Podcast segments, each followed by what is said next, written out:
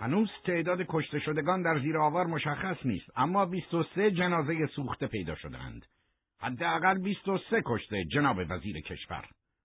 نخست وزیر با کف دست راست بر روزنامه گشوده روی میز کوبید. وزیر کشور گفت تمام وسایل ارتباط جمعی اتفاق نظر عملی دارند و این واقعه را به یک گروه تروریستی مرتبط با شورش سفید بازها نسبت می‌دهند. اولا از شما خواهش می‌کنم لطف کنید در حضور من از کلمه سفید باز استفاده نکنید. ثانیا منظور شما از عبارت اتفاق نظر عملی چیست؟ منظور این است که فقط دو استثناء وجود دارد. دو روزنامه کوچک که موافق با اخبار شایع شده نبوده و خواستار تحقیقات کامل در این زمینند. جالب است. جناب نخست وزیر خودتان این یکی را ملاحظه بفرمایید. نخست وزیر با صدای بلند خواند. می‌خواهیم بدانیم این دستور از کجا صادر شده و این یکی نه به آن سراحت ولی در همان مسیر. می‌خواهیم حقیقت را بدانیم به ضرر هر که می‌خواهد باشد. وزیر کشور ادامه داد.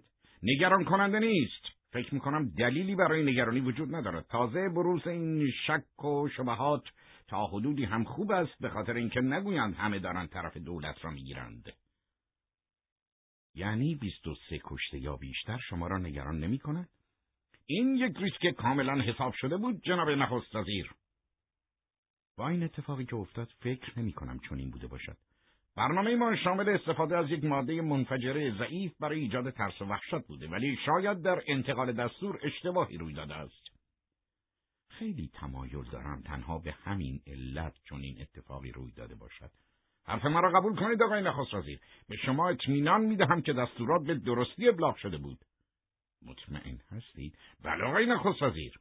اگرچه برای گفته هایتان ارزش زیادی قائل هستید اما گفته هایتان چندان اهمیتی ندارد.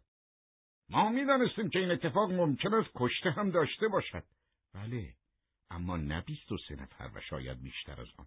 تعداد اهمیتی ندارد. اگر این تعداد سه نفر هم بود مهم بود. اما به نظر من نتایج همیشه مهمترند. این جمله را زیاد شنیدم آقای وزیر کشور. در حال فورا گروهی را برای تحقیق در این مورد برگزینید. برای رسیدن به چه هدفی جناب نخست وزیر؟ فعلا افراد را انتخاب کنید تا ببینیم چه پیش میآید در ضمن. به خانواده های کشته شدگان و مجروحین حادثه کمک های لازم را برسانید. به شهرداری هم دستور دهید مسئولیت و مخارج خاک سپاری را به عهده بگیرد. یک نکته دیگر جناب نخست وزیر فراموش کردم که بگویم شهردار درخواست استعفا کرده. استعفا؟ برای چه؟ به بیان ساده دیگر سر کار نخواهد رفت. استعفا یا ترک مسئولیت هیچ تفاوتی ندارد. سوال کردم چرا؟ شاید چون بلافاصله بعد از انفجار به محل حادثه رفت حراسان شد و نتوانست آنچه را با چشم خود دیده تحمل کند. بله فکر می‌کنم هیچ کس قادر به تحمل این جور صحنه های دلخراش نباشد. من هم بودم. نمی‌توانستم. شاید شما هم نتوانید اما چون این استعفا یا ترک مقام ناگهانی باید علت دیگری هم داشته باشد. قربانو معتقد است دولت در این کار دست دارد. سراحتان به این مسئله اشاره کرد. نکند عقاید خود را به این دو روزنامه تزریق کرده باشد. خیر قربان من اینطور فکر نمی کنم. البته بدم نمیآید همه تقصیرها را به گردن او بیاندازم. خب اکنون می‌خواهد چه کار کند؟ همسرش پزشک جراح است. بله می‌دانم ناچار است تا زمانی که شغل جدیدی پیدا کند با درآمد همسرش زندگی خود را بچرخاند. بنابراین آقای نخست وزیر بنابراین چه؟ بنابراین ما می توانیم او را تحت مراقبت شدید قرار دهیم. معلوم نیست چه بر سر این مرد آمده است. با اینکه فکر می‌کردیم شهردار از اعضای وفادار حزب است ولی پیداست او هم از آن دست افرادی است که بعضی اوقات قادر نیستند خود را با شرایط زندگی هماهنگ سازند. کسانی که در ته قلبشان روحی ضعیف و شکننده دارند و با استفاده از کلمات سعی می کنند تا بزدلی خود را توجیه کنند. حقیقت این است که حتی متخصصان شکنجه هم وقتی به خانه می روند فرزندانشان را می بوسند و یا حتی توی سینما گریه می کنند. می بینم که اطلاعات بسیاری در این زمینه دارید. وزیر کشور هم از این قاعده مستثنا نیست. خوشحالم که از زبان خودتان میشنوم. آنگاه نخست وزیر به آرامی روزنامه را ورق زد.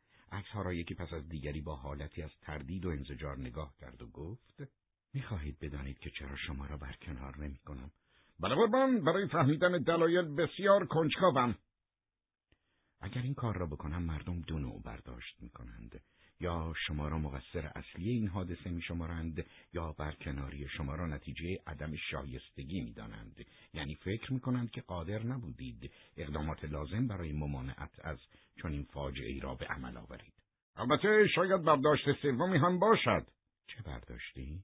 شما به خوبی می‌دانید که وزرای کشور هیچگاه نباید در مورد اتفاقاتی که در دولت روی می‌دهد صحبت کنند در نتیجه برکنار شدن وزیر کشور ممکن است اینطور تلقی شود که او مخالف گذاری بوده است نخست وزیر روزنامه را بست و به وزیر کشور گفت حرفهای شما مرا به یاد حکایت شاگرد جادوگری انداخت که قادر به مهار کردن آنچه با سحر و جادو خلق می‌شد نبود. به نظر شما در این وضعیت شاگرد جادوگر چه کسی است ما یا آنها؟ هر دو. آنها با دادن رأی سفید و بدون در نظر گرفتن عواقب آن به سوی بنبست حرکت کردند.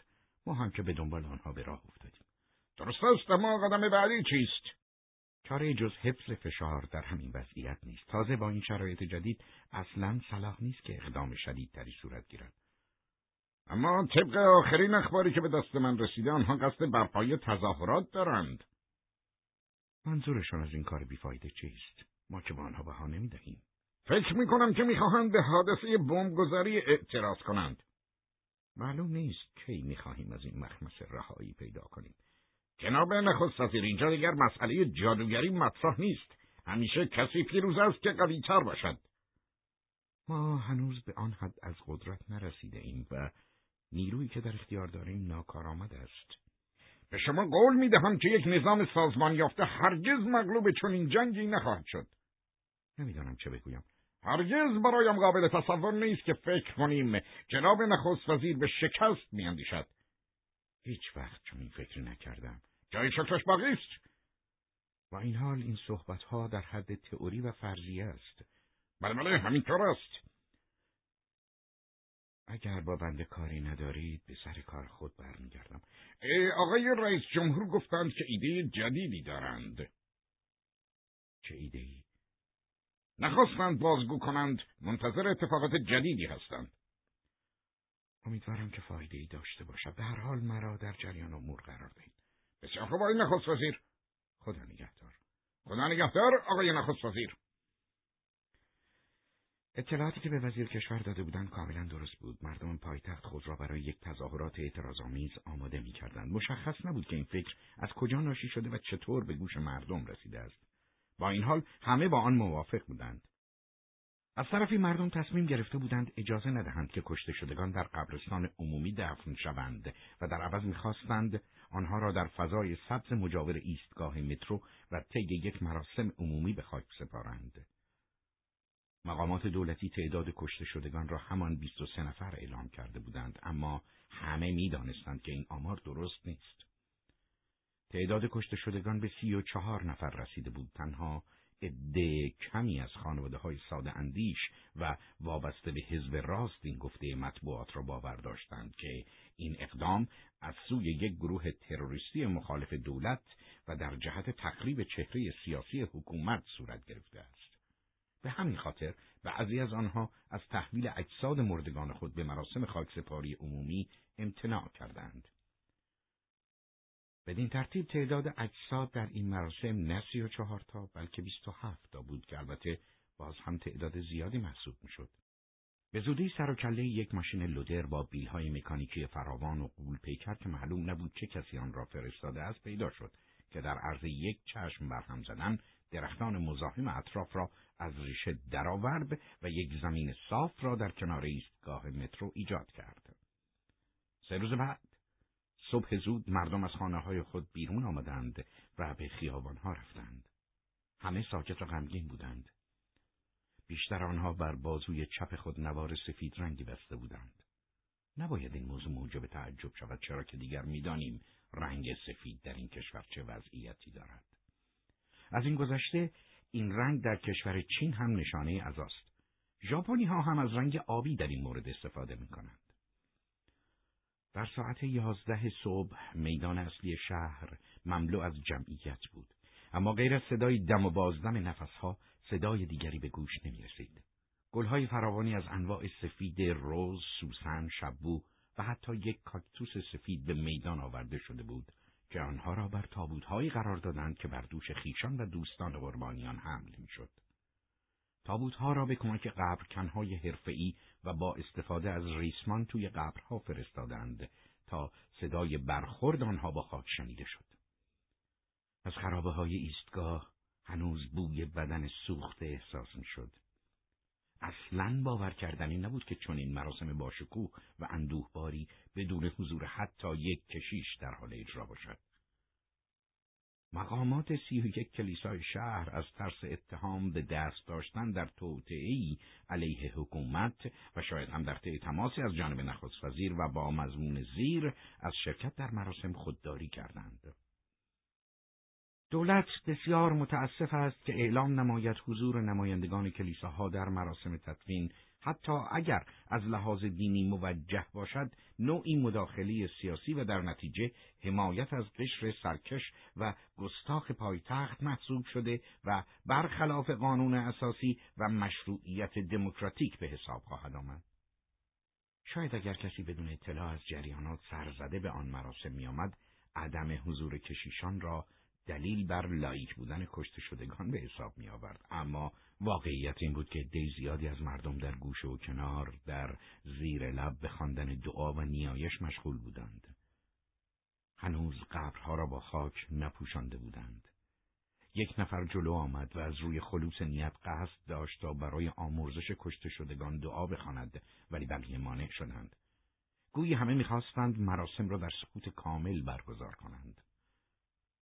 آنها با سکوت خود نشان می‌دادند برترین و بزرگترین احترامی که می‌توان به قربانیان این حادثه ادا کرد این است که آنها را رها کنیم تا در آرامشی کامل و ابدی بمانند.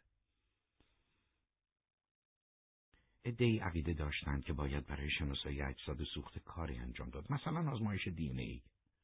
شاید به این دلیل چون این کاری صورت نگرفت که مردم از آنها با نام کشته شدگان ما یاد می‌کردند. گویی که متعلق به همه بودند و به هیچ شخص خاصی تعلق نداشتند. قبرها را با خاک پوشاندند و گلها را پخش کردند. همه مردم چه اعضای خانواده کشته شدگان و چه آنان که هیچ نسبتی با ایشان نداشتند گریه می‌کردند و گروهی دیگر با دیدن این صحنه دلخراش به سوی آنها شتافتند. آنها را سخت در آغوش می گرفتند.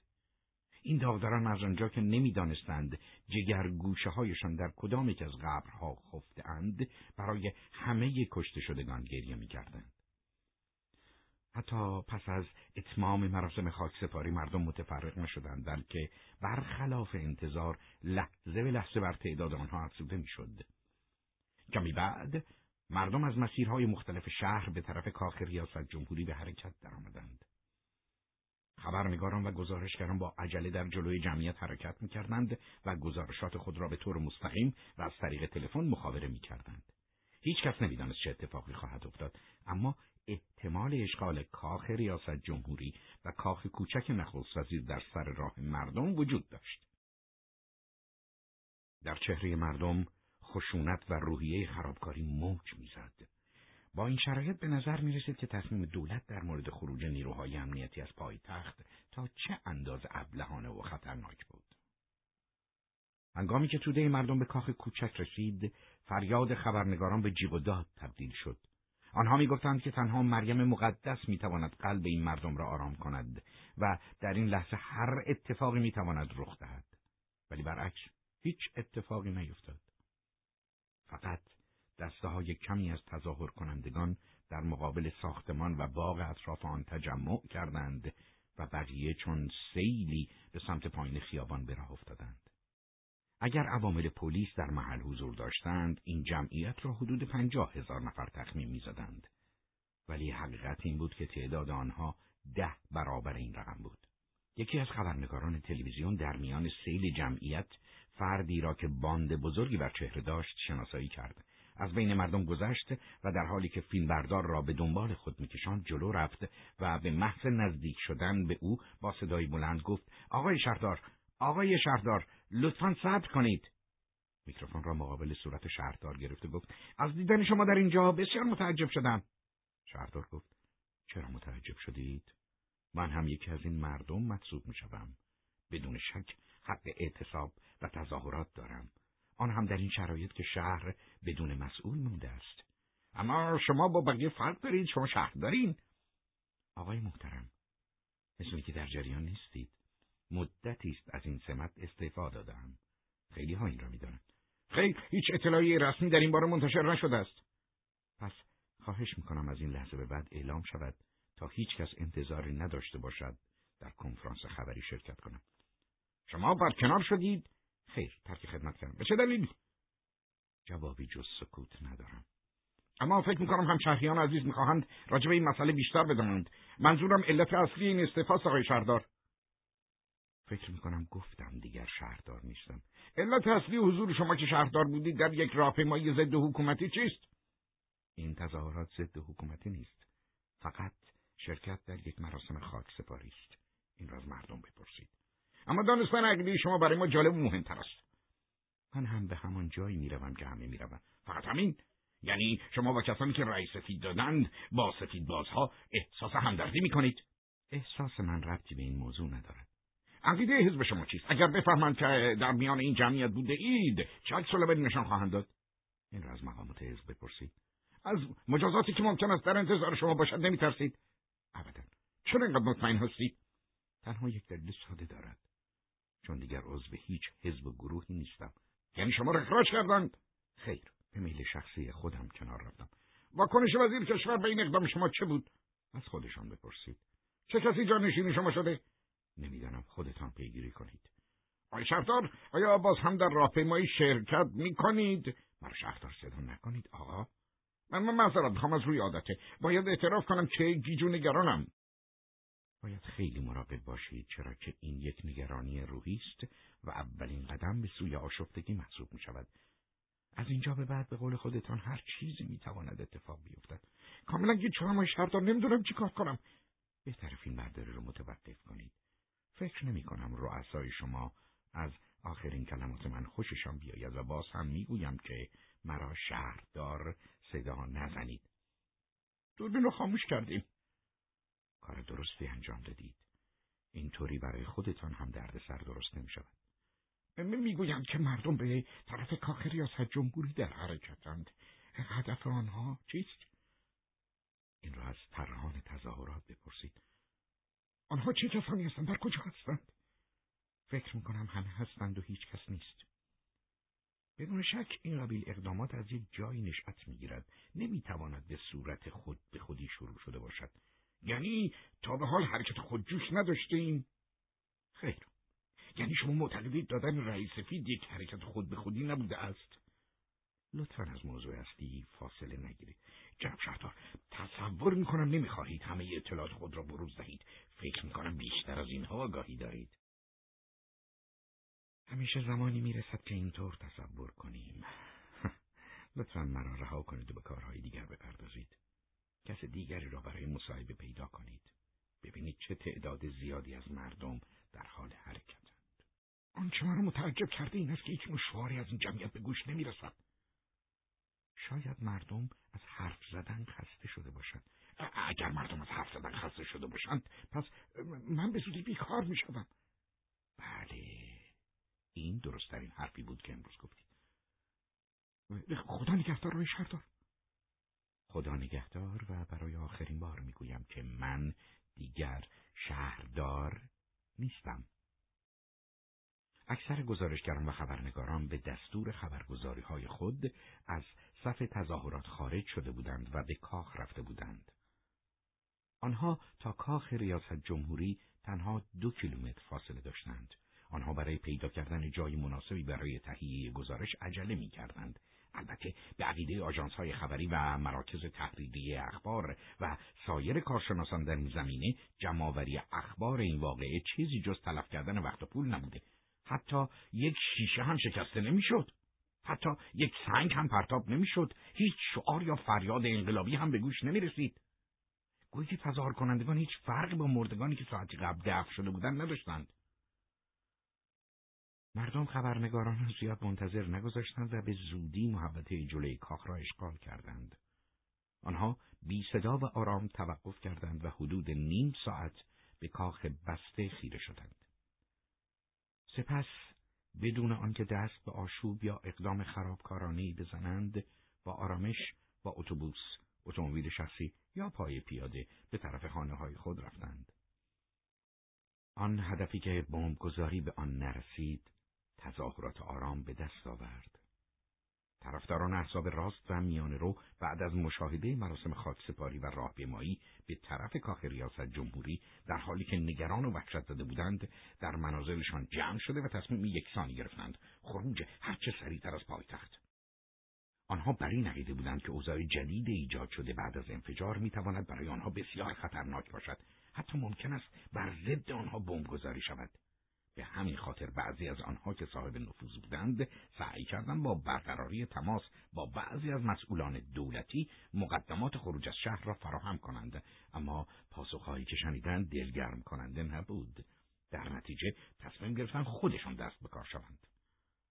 در مدت یک هفته کمیته پنهانی تشکیل شد و در پی آن تصمیم گرفتند کاروانی از ماشینها را به طرف خروجی های شهر حرکت دهند. در بین اعضای کمیته چهرههایی از مقامات نظامی و سازمانهای دولتی طرفدار دو حزب دیده می‌شد. در نهایت طرح متحورانه تصویب کردند که به یاد عقب نشینی مشهور ده هزار نفر و به پیشنهاد یکی از دوستداران تاریخ یونان باستان طرح گزنوفون نامیده شد. سه روز به خانواده ها مهلت داده شد تا خود را برای ملحق شدن به کاروان آماده کنند. زمان عقب نشینی سهرگاه روز چهارم تعیین شد که بر حسب اتفاق یک شب بارانی بود و البته این موضوع نه تنها موجب ناراحتی آنها نشد بلکه به عملیاتشان رنگ و بود قهرمانانه داد.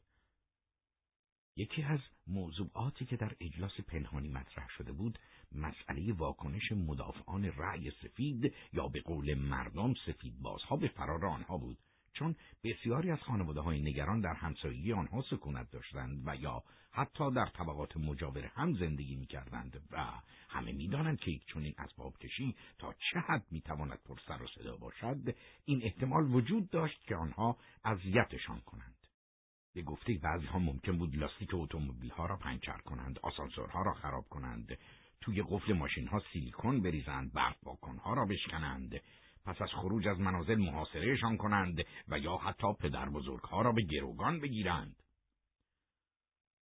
پس از بحث و جدل فراوان به این نتیجه رسیدند که با توجه به آرامش هزاران نفر از مردمی که در راه پیمایی حضور داشتند احتمالا هیچ اتفاق ناخوشایندی نخواهد افتاد.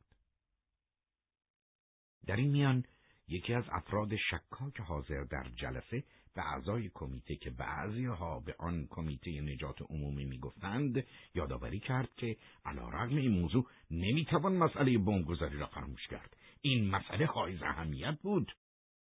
حضار سرهای خود را به نشانه تایید تکان دادند. با این حال چاره دیگر جز دلخوش کردن به نظریه خوشبینانه مطرح شده وجود نداشت. رأس ساعت سه بامداد روز موعود خانواده ها همانند آنچه دولت انجام داد شروع به اسباب کشی نموده. چمدانها کیفها و سایر لوازم از ریز و درشت و حتی سگ و گربه هایشان را از منازل خارج کردند. برخلاف انتظار هیچ کس مزاحمشان نشد. درب منزل همسایه ها باز نشد. کسی از پله ها سرک نکشید. هیچ کس فحش نداد. مسلما همسایه ها از آن سر و صدای بالا و پایین شدن آسانسور و فریادهای مراقب پیانو باش مراقب سرویس چای باش مراقب قاب عکس باش حواست به پدر بزرگ باشه. بیدار شده بودند ولی هیچ کدام از آنها حتی به خودش زحمت برخواستن از رخت خواب را هم نداد تا حداقل از توی چشمی در به بیرون نگاهی بیندازد. فقط بعضی از آنها در حالی که در رخت خواب خود دراز کشیده بودند و به خوبی خود را پوشانده بودند به یکدیگر گفتند دارند می‌روند.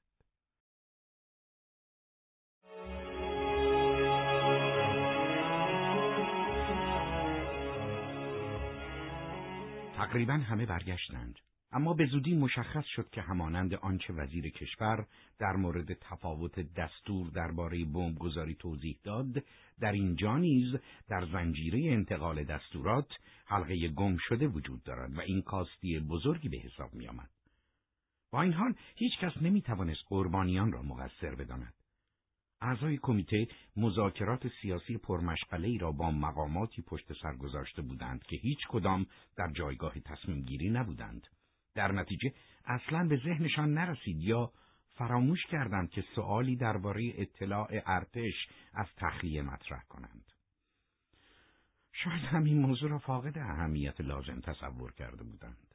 در هر حال موضوع واضح و در نظر گرفته نشده ایجاد هماهنگی لازم میان مسئولان بالاتر بود. بسیاری از خانواده ها موفق نشده بودند از موانع مرزی عبور کنند. علیرغم حرفهای مردم که حاکی از وفاداری به نظام و تأکید بر دستورات دولتی بود در یکی از پاسگاه ها افسر جوان نمی‌دانست چه کار کند و به شک و تردید افتاده بود به همین دلیل با دو قرارگاه نزدیک تماس گرفت و از آنها کمک خواست همکارانش به او گفتند دستور صادر شده تمام مردم را شامل می شود و باید منتظر دستورات جدید مانده و به کسی اجازه عبور ندهد. افسر جوان دستور داد موانع را در جای قبل خود قرار دهند و با این کار ها و هایی که پر از مسافر بودند متوقف شدند. باران بدون وقفه میبارید.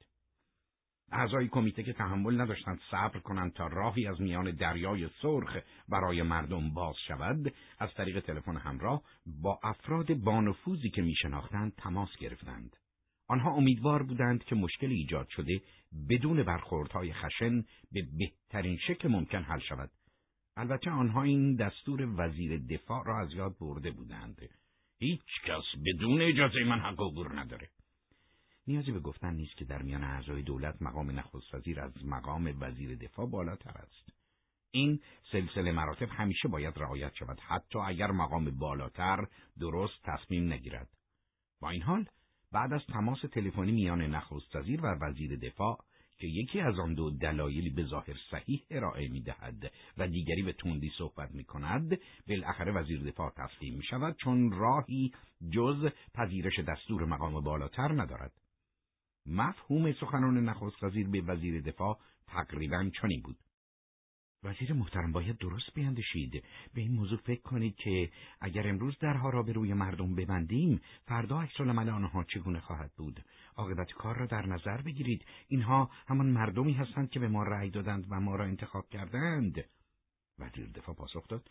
اما تا جایی که به یاد میارم دستورات شورای وزیران مبنی بر ممانعت از عبور مردم از مرز بود قربان. بله به خاطر هوش سرشارتان به شما تبریک میگم. اما این رو هم در نظر داشته باشید که بعضی اوقات باید در برابر دستورات صادر شده نرمش به خرج داد به خصوص اگر این نرمش نتایج مثبتی در بر داشته باشد. منظور شما رو درست متوجه نمیشم قربان. به بیان ساده تر به این موضوع فکر کنید که مشکل سرکوب افکار عمومی حل شود. در آن صورت برای مشارکت در انتخابات باز به همین مردم نیاز خواهیم داشت. درست است؟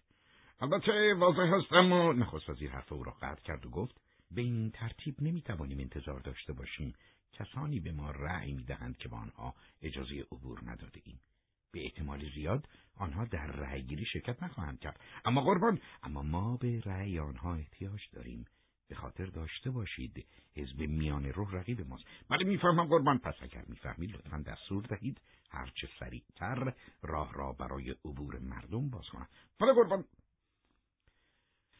نخست وزیر گوشه تلفن را قطع کرد و ساعت نگاهی انداخت به همسرش گفت شاید بتوانم حداقل یک ساعت و نیم یا دو ساعت استراحت کنم. برای برنده شدن مجدد در انتخابات باید چون این افرادی را از سر راه برداشت. همسرش گفت شما نباید اجازه بدین چنین افرادی در مسائل مربوط به شما دخالت کرده به شما بی احترامی کنند. هیچ کس به من بی احترامی نمی کند عزیزم. مسئله اینجاست که آنها از اخلاق خوب من سوء استفاده می‌کنن. خب این هم هم هم هم هم هم معنی رو میده. زن چراغ را خاموش کرد. بعد از پنج دقیقه دوباره تلفن زنگ زد وزیر دفاع پشت خط بود. ببخشید می‌خواستم دوباره مزاحم بشم اما متاسفانه مثل اینکه چاره دیگه ای نیست. چه اتفاقی افتاده؟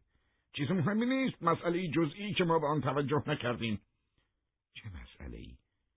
خیلی ساده و در این حال خیلی مهم وقت رو تلف نکنید سریعتر ادامه بدید وزیر دفاع با آرامش گفت در ذهن من این سوال به وجود آمده که آیا مردمی که می‌خواهند از مرز بگذرند و به منطقه ما بیایند از طرفداران ما هستند؟ آیا لازم نیست از آنها بپرسیم که به ما رأی دادند یا خیر؟ آیا این احتمال وجود دارد که آشوبگران در بین مردم مخفی شده و بخواهند در این منطقه بینظمی به وجود آورند؟ نخست وزیر متحیر شده بود. چرا خودش به این موضوع فکر نکرده بود در حالی که نمی‌توانست چیزی بگوید؟ وزیر دفاع ادامه داد. به, همین دلیل من دوباره با شما تماس گرفتم. سکوتی حکم فرما شد. با اینکه اغلب ساعت در حرکت بودند گویی زمان متوقف شده بود. البته این موضوع برای چرخدنده های بدون تفکر ساعت هیچ معنایی نداشت. آنها نمی‌توانند معنای پنج ثانیه را بفهمند. فقط میشمرند یک دو سه چهار و پنج. این هم عذابی دردآور و هم خوشی بیحد و حسر است نخست وزیر با گوشه آستین لباس راحتیش عرق را از پیشانیش پاک کرد در حالی که تلاش می‌کرده با کلمات مناسبی گفتگو را پیگیرد سکوت را شکست و گفت به نظر من باید راه حل مناسبی برای این مشکل پیدا کنیم به عقیده من نگاه تکبودی به هر مسئله اشتباهی آشکار است. نخست وزیر با عصبانیت قدم می‌زد خب همکنون وضعیت چگونه است در برخی از پاسگاه ها سربازان به منظور جلوگیری از آشوب و اختشاش مجبور شدن به شلیک هوایی دست بزنند. آنها نمی توانستند کار دیگری انجام بدهند. شما راه دیگری توصیه می کنید؟ من به عنوان وزیر دفاع موظفم کاری را که شما دستور می دهید انجام دهم. خود شما پیشنهادی دارید؟ اگر در زمان رزمایش این اتفاق بیفتد گرفتن تصمیم آسان می شود. مثلا چه کار می کنید؟ خیلی ساده دستور میدم موانع را برداشته راه باز شود. اما به دلیل ازدیاد اتومبیل ها این روش غیر ممکن به نظر می رسد. بسیار خوب جاده را باز می کنیم. چگونه؟ به تانک های ارتش دستور می دهم به طرف اتومبیل ها حرکت کنند. خوب. بعد از اینکه اولین ماشین با پوزه تانک برخورد کرد پوزه تانک بله قربان نوعی تشبیه است. خب بعد بعد چه اتفاقی میافتد؟ با مشاهده تانک همه میمیرند. شما گفتید تعداد اتومبیل ها زیاد است و آنها را نمی شود به حرکت درآورد. بله قربان. بنابراین اتومبیل جلویی هرگز نمی‌تواند عقب نشینی کند. درست است قربان خیلی سخت است پس باید راه دیگری در پیش گیریم و به آنها اجازه ندهیم وارد شوند.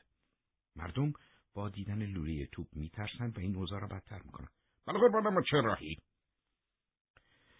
نخست وزیر احساس می‌کرد بر اوضاع مسلط شده است و تأکید می‌کرد نباید از تانک استفاده شود وزیر دفاع پاسخ داد متاسفانه چاره دیگه ای نداریم شما آقای نخست وزیر با زیرکی نکته ای را به من یادآوری کردید که من فراموش کرده بودم مهم نیست در شرایط دشوار ممکن است هر کسی مسئله را فراموش کند. ولی اما من به دلیل مسئولیت هایی که بر عهده دارم نباید چیزی را از یاد ببرم. بله من می‌خواهم مسئولیت این کار را به شما واگذار کنم. در ضمن دیگه نکته را از یاد نبر. برابر سکوت کوتاهی حکم فرما شد. در همان زمان کم لذت فرماندهی جای خود را با احساس خطر در ذهن نخست وزیر عوض کرد. در اتاق خواب زنگ تلفن به صدا درآمد. همسر نخست وزیر گوشی را برداشت. وزیر کشور پشت خط بود. نخست وزیر مشغول صحبت با وزیر دفاع بود به همین دلیل به همسرش اشاره کرد که به وزیر کشور بگوید منتظر باشد. لازم نیست تیر هوایی شلیک شود باید اوضاع آرام باشد به سرنشینان اتومبیل ها خبر دهید که در جلسه این مسئله تحت بررسی هیئت دولت قرار گرفته و راه حلی ارائه خواهد شد. باید همه چیز را برای امنیت ملی و مملکت فدا کرد. بر این کلمات آخر تأکید کنید. وزیر دفاع پاسخ داد تعداد اتومبیل ها خیلی زیاد است نمی‌توان به تمام اتومبیل ها خبر داد راه حل آسان است وقتی اولین اتومبیل پیام را بشنود به بقیه رانندگان خواهد گفت و بدین ترتیب رانندگان دیگر هم به سایر رانندگان پشت سر اطلاع می‌دهند و خبر مانند گردی که در هوا پخش می شود به آخرین راننده می رسد. بله قربان. بنابراین مرا در جریان اتفاقات قرار دهید. اطاعت قربان. همین گفتگو با وزیر کشور بسیار تفاوت داشت. آقای وزیر نیازی نمی بینم که با حرف زدن در مورد مسائلی که می‌دانم وقتم را هدر دهید. من فکر کردم شما از شلیک هوایی ارتش بی اطلاعی قربان. ارتش از این به بعد شلیک نمی کند اما باید مردم را به عقب براریم. همان کاری که تا این لحظه ارتش نتوانسته است انجام دهد قربان. اگر ارتش تا این لحظه موفق نبوده از این به بعد هم موفق نخواهد شد. قربان به وزیر دفاع دستور دهید که تانک ها پیشروی را سر گیرند. خیر آقای وزیر کشور خیر. وزیر دفاع به سختی سعی می‌کرد خود را کنترل کند و بالاخره گفت آقای نخست وزیر از این به بعد مسئولیت تمام کارها بر عهده شماست. پلیس دخالت نمی کند من هم تسلطی بر ارتش ندارم. نه به پلیس های شما فکر می‌کنم و نه قصد دارم که شما را فرمانده ستاد ارتش کنم. عذر می‌خوام قربان ولی متوجه منظورتون نمیشم. همین الان بهترین نویسنده متن سخنرانی هایت را از خواب بیدار کرده خودتان هم بر کار او نظارت کنید. در ضمن به رسانه های ارتباط جمعی اطلاع دهید که وزیر کشور در ساعت شش صبح از طریق رادیو سخنرانی خواهد کرد. تلویزیون و روزنامه ها را بگذارید برای بعد. فعلا رادیو از همه مهمتر است. اکنون تقریبا ساعت پنج است آقای نخست وزیر. نیاز نیست ساعت را اعلام کنید. من خودم ساعت دارم آقا. معذرت می‌خوام قربان فقط جهت هماهنگی یادآوری کردم. با این وجود اگر منشی تو اینقدر بیلیاقت است که توانایی نوشتن متنی در مدت نیم ساعت را ندارد بهتر است او را اخراج کنید. بله قربان اما چه باید بنویسد؟ نخست وزیر با غروری خاص گفت هر چیزی که باعث شود مردم برگردند هر چیزی که احساسات وطن پرستانیشان را تحریک کند. به آنها بفهمانید که ترک پایتخت و واگذار کردن آن به آشوبگران وطن فروش جنایت است. به آنها بگویید تمام افرادی که در انتخابات شرکت داشتند و به احزاب موجود در ساختار نظام سیاسی کشور رأی دادند اولین خط دفاعی بنیادهای دموکراسی در کشورند. به مردم بگویید اگر خانه هایشان را ترک کنند آشوبگران همه جا را غارت می‌کنند. می توانیم اضافه کنیم هر کسی که به میل خود به خانهاش برگردد در هر موقعیت اجتماعی و در هر سنی که باشد از طرف دولت به عنوان مبلغ مشروعیت نامیده خواهد شد. بله. اما نه به نظر من کلمه مبلغ زیاد جالب نیست. کمی سبک به نظر می رسد بیش از حد تجاری به غیر از اون مشروعیت به اندازه کافی تبلیغ دارد. بنابراین می توانیم از بین سه کلمه مدافع، پیامرسان یا پیشرو مناسب ترین را انتخاب کنیم. به نظر من پیشرو بهتر است. محکم و در این حال کلمه نظامی است. مدافع کلمه بدون قدرت است و چیزی مانند بیحرکتی و انتظار را به آدم القا می کند. پیامرسان هم مربوط به قرون وسطاست اما پیشرو سریعا روحی جمله را به ذهن می آورد. امیدوارم مردمی که توی جاده ها هستند این پیغام را بشنوند. دوست عزیز، فکر می‌کنم بیدار ماندن در طول شب فکر شما را مخشوش کرده. حاضرم بر سر مقام نخست وزیری خودم شرط بمندم که همکنون رادیوی تمام اتومبیل ها روشن است و مردم همگی منتظر شنیدن پیغامی از طرف دولت در رابطه با اوضاع کشور هستند. در ضمن پیام شما باید چندین بار تکرار شود.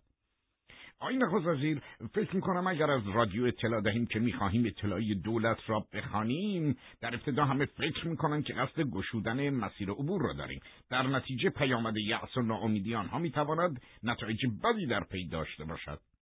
راه حلش ساده است. منشی شما به اندازه حقوقی که دریافت می‌کند باید احساس مسئولیت داشته باشد و بتواند کلمات را طوری کنار هم قرار دهد که جملاتش تأثیر گذار باشد. قربان اگر اجازه دهید فکری را که الان به ذهنم رسید را مطرح کنم. بله. فکرتون رو بگید ولی توجه داشته باشید که وقت رو تلف نکنید. پنج دقیقه از ساعت پنج گذشته. وزیر کشور صرفه ای کرد و گفت اگر چنین سخنرانی را شخص نخست وزیر کشور ایراد کند یعنی خود شما تأثیر متقاعد کننده بیشتری خواهد داشت. در این مورد شکی ندارم.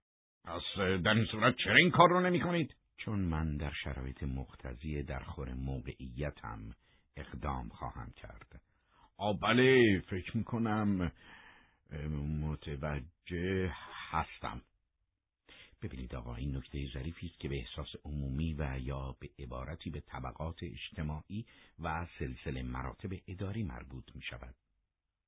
فکر می کنم حالت خوبی ندارد و حتی توهینآمیز است که رئیس دولت یعنی بالاترین مقام اجرایی کشور از چند راننده بخواهد جاده را ترک کنند. این کار برای شعن ملت هم خطرناک است. مقام نخست وزیر باید همیشه محترم و با اقتدار باقی بماند. متوجه منظورتان هستم قربان. خوشحالم که درک می‌کنید. مثل اینکه حالا دیگر کاملا بیدار شده اید. آقای نخست وزیر. حالا به دنبال انجام مسئولیت هایتان بروید. حد اکثر تا ساعت هشت صبح باید جاده کاملا تخلیه شود. به مسئولین دستور دهید تمام روند کار تخلیه جاده را زنده روی آنتن بفرستند. باید این ماجرا را از زمین و هوا پوشش داد و تمام مردم روند کارها را ببینند. بله قربان هر کاری که بتونم انجام میدم. بله هر کاری که لازمه انجام خواهد گرفت. پایان کار باید همانی باشد که از شما انتظار دارم. وزیر کشور فرصتی برای جواب دادن پیدا نکرد چون نخست وزیر تلفن را قطع کرد. همسر نخست وزیر گفت خیلی دوست دارم که همیشه اینطور با قاطعیت حرف بزنی. خب هنگامی که موی دماغ من میشن مجبورم. اگه این مشکل پایانی نداشته باشی چیکار می‌کنی؟ هم وزیر کشور و هم وزیر دفاع را برکنار می‌کنم. نمی‌تونی این کار رو بکنی. گویی که خدمتکار شخصی منزل هستند. آنها واقعا خدمتکار شخصی هستند. درسته ولی بعدا مجبور خواهی شد که دیگران رو هم یکی پس از دیگری بیرون بندازی. این موضوعی است که باید سر فرصت و با آرامش به آن فکر کرده. اکنون ترجیح می دهم به این مسئله فکر نکنم. اما من همسر تو هستم. راز تو راز من همه است. کسی صدای ما رو نمیشنود. با توجه به بحرانی بودن اوضاع اگر تصمیم بگیرم که شخصا عهدهدار مسئولیت وزرای دفاع و کشور شوم کسی شگفت زده نمی شود. ضرورت ملی در تحقق دستیابی به یک هماهنگی و مرکزیت کامل توجیه کننده خواهد بود. اما این یک ریسک بزرگ است بردن یا باختن همه چیز درست است اما اگر بتوان آشوبی را که بی سابقه بوده سرکوب کرد فکر می کنم زندگی ما از این رو به آن رو خواهد شد نام من برای همیشه در تاریخ این کشور به عنوان نجات دهنده دموکراسی به ثبت خواهد رسید زن در حالی که مثل مار به دور همسرش چنبره زده بود و می‌خواست تمایلات جنسی و سیاسی را با هم به نخست وزیر انتقال دهد زمزمه کرد و من هم مشهورترین همسر در این مملکت به حساب خواهم آمد. اما گویی رئیس دولت هیچ حس و حال شاعرانهی در آن لحظات نداشت و به چیزی غیر از حساسیت اوضاع بحرانی فکر نمی کرد. او رو انداز را با خشم کنار زد و گفت من به دفتر میرم و کارا را از اونجا زیر نظر می‌گیرم. تو بخواب و استراحت کن. در این لحظه فکری به ذهن زن خطور کرد. در این شرایط بحرانی کمک روحی می توانست به اندازه طلا ارزشمند باشد. این یکی از تکالیف دو طرفه در زندگی زناشویی بود. تصمیم گرفت از بستر خارج شده به آشپزخانه برود با دستهای خود و بدون کمک پیشخدمت چای آماده کند و با شیرینی برای شوهرش ببرد. اما این کار را نکرد. دیگر احساس نوپای شهوتش از بین رفته بود. بر روی پهلوی خود قلتید و با این امید که بتواند به خواب رود و بقیه ماجرا را در رویای عاشقانه ببیند چشمایش را بست. نخست وزیر در حالی که از افکار همسرش بیخبر بود لباسش را برتن کرد و به محل کارش رفت. بعد از روشن کردن چراغها دکمه رادیو تلویزیون را فشار داد. روی صفحه تلویزیون نوشته شده بود برنامه ای نداریم. بله هنوز زود بود که برنامه تلویزیون شروع شود. در عوض صدای پرهیجان گوینده رادیو به گوش می رسید. به اعتقاد او مردم در حال فرار از زندان شومی هستند و می‌خواهند پایتخت را به دست آینده نامعلوم بسپارند برخلاف روزهای قبل هیچ کامیونی مواد غذایی را به سمت شهر نمی برد. بسیاری از مردم هنوز نمی‌دانستند که به چه دلیل کامیونهای حامل مواد غذایی در سه کیلومتری مرز توسط ارتش متوقف می شوند. خبرنگاران رادیو با استفاده از موتورسیکلت در امتداد مسیر اتومبیل ها حرکت می کردند و نظرات مردم را در این مورد جویا می شدند. به نظر مردم تمام این مشکلات ساختگی است و خود دولت مردان مسبب آنند. آنها معتقد بودند که وجود شورشیان در شهر توان نفس کشیدن را هم از آنان گرفته است بعضی از مردم از کمکاری دولت شکایت داشتند. آنها می‌گفتند از سه ساعت قبل در اینجا معطل شدیم و سب حتی یک میلیمتر هم پیش نمی رود. بعضی دیگر می‌گفتند که به ما خیانت شده است. به ما گفته بودند که ما می توانیم بدون هیچ مشکلی از پایتخت خارج شویم. چرا در واقع چون این کاری صورت نگرفت؟ مقامات دولت خودشان از شهر خارج شدند و ما را به این وحشی ها سپردند. چرا حالا که فرصت آن پیش آمده به ما اجازه عبور نمی‌دهند؟ خستگی، رنگ پریدگی، گریه بچه ها و آشفتگی روحی، مردان، زنان و سالخوردگان را حسابی کلافه کرده بود. سرنشینان یکی از اتومبیل ها تصمیم گرفتند دور بزنند و برگردند. اما بعد از شنیدن بد و بیراهای مختلفی از قبیل ترسوها، گاوهای پیشانی سفید، سفید بازها، کسافتها، خائنها و غیره صرف نظر کرد. ادعی به آنها می‌گفتند می‌دانیم که چرا به اینجا آمدید. شما می‌خواهید مردم را ناامید کنید. آیا واقعا فکر می‌کنید که ما می‌گذاریم شما برگردید؟ در این صورت واقعا دیوانه شده اید. اگر لازم باشد تمام لاستیک های اتومبیلتان را پنچر می‌کنیم تا یاد بگیرید به دیگران احترام بگذارید و برای آنها در این شرایط سخت ارزش قائل شوید.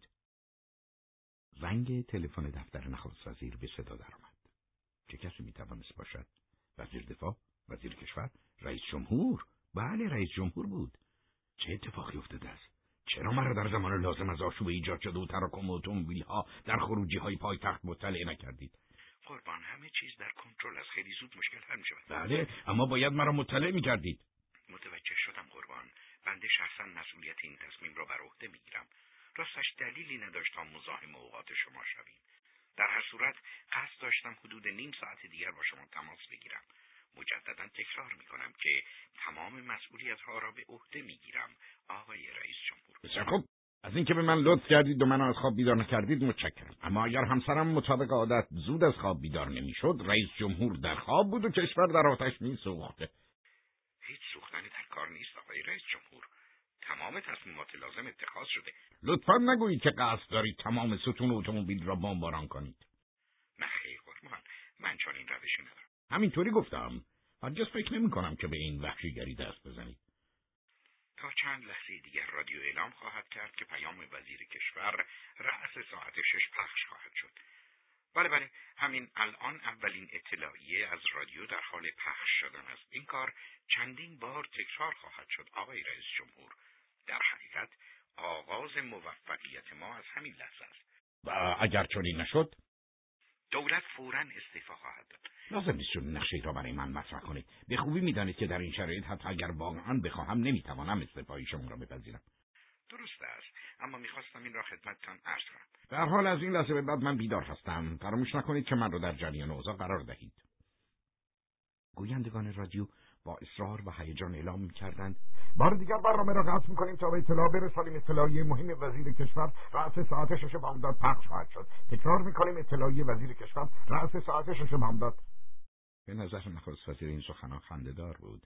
در حالی که لبخند می‌زد با خود فکر کرد یعنی او اطلاعی مناسبی را تنظیم کرده است. آیا او موفق به انجام این کار خواهد شد؟ اگر این کار را درست انجام دهد آینده کشور تضمین می شود ناگهان نوشته روی تلویزیون محو شد و پرچم ملی که به آهستگی تکان می‌خورد به همراهی تبل و ساز سرود ملی پخش شد. پس از آن گوینده در صفحه تلویزیون ظاهر شد. گره کراواتش کج و قیافش کمی عبوس بود. حالت چهره کسی را داشت که به خاطر ارتکاب گناهی نابخشودنی مورد اهانت قرار گرفته بود و گویی به این زودی ها هم بخشیده نمی‌شد. به دوربین خیره شد و گفت با توجه به بحرانی بودن اوضاع کنونی کشور و در جهت احترام به حق ملت در برخورداری از اطلاع رسانی آزاد در امروز را زودتر از همیشه آغاز می‌کنیم سپس را جابجا کرد و ادامه داد. همانطور که مطلع شدید امروز قرار است در ساعت شش بامداد وزیر کشور اطلاعیه را از طریق رادیو به اطلاع عموم رسانده و اقدامات دولت را در خصوص نحوه برخورد با شهروندانی که در خروجی های پایتخت تجمع کردهاند تشریح نماید. کارگزاران این شبکه تلویزیونی از کارمندان گرفته تا عالی ترین رتبه ها هرگز فکر نمی که مورد تبعیض عمدی واقع شده باشند و متفق القول بر این باورند که احتمالا بروز حادثه ای حاصل از سرگردانی غیرقابل انتظار در میان رجال سیاسی سبب شده است که تلویزیون ما به فراموشی سپرده شود. چون از دولت خدمتگزار بعید است روشی چنین غیر منتظره و عجیب را در پیش بگیرد. به حال امیدواریم دلیل آنها برای این کار چیزی غیر از دیرتر آغاز شدن برنامه های این رسانه تصویری نباشد.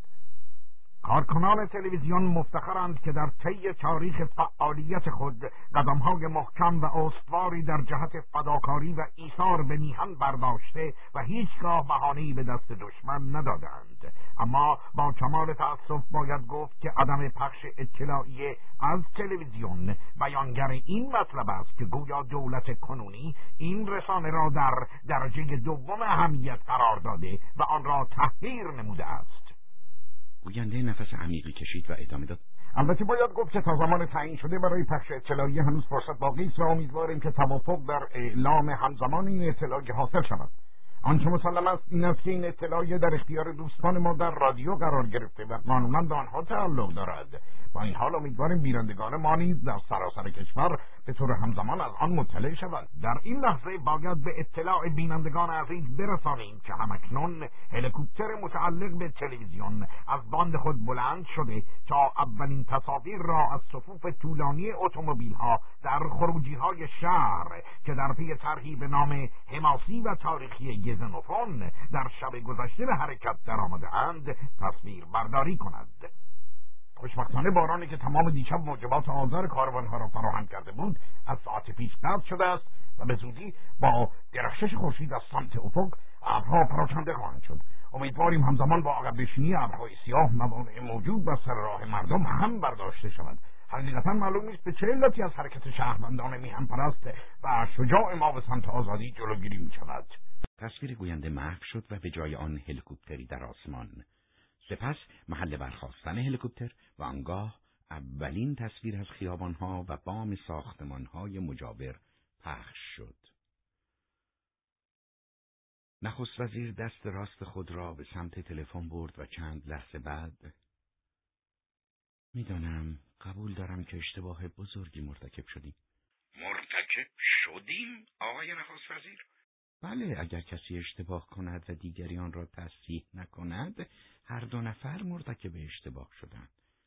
ولی آقای نخست مسئولیت با شما و دستور هم از طرف خود شما بود. با این حال شما از اعتماد هم برخوردار بودید آقای وزیر. اکنون چه کار باید بکنم؟ باید تصویر شما در تلویزیون و صدای شما از رادیو به طور مستقیم پخش شود. در این صورت مشکلی وجود نخواهد داشت. یعنی میفرمایید به سخنان سرکشانه و لحن مسئولان بیادب تلویزیون جوابی ندهیم. به موقع به حساب آنها هم خواهیم رسید اما نه در حال حاضر. بسیار با این نخست وزیر همین کار را انجام می‌دهم. اطلاعیه را تهیه کردید؟ بنابراین نخست وزیر مایلتون رو برای شما بخونم. لازم نیست فرصت نداریم. شما هم باید به تلویزیون بروید. راستی می‌دانند که شما به آنجا می‌روید؟ منشی خود را برای این منظور به آنجا فرستادم نخست وزیر با تعجب گفت بدون اطلاع من؟ شما بهتر از من می‌دانید که چاره دیگر نداشتم. نخست وزیر دوباره تکرار کرد بدون صلاح دید من؟ قربان خودتون فرمودید که از اعتماد شما برخورداریم. علاوه بر این اگر یک نفر اشتباه کند و دیگری تصدیق نماید موفقیت از آن هر دوی آنهاست. به هر حال اگر این مشکل تا ساعت هشت صبح امروز حل نشود با استعفای شما موافقت خواهم کرد. هلیکوپتر در ارتفاع پایین بر روی صف طولانی اتومبیل ها پرواز می‌کرد.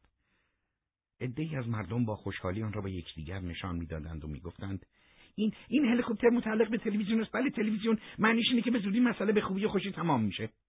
دقیقا در ساعت شش صبح نور خورشید در افق آسمان پراکنده شد.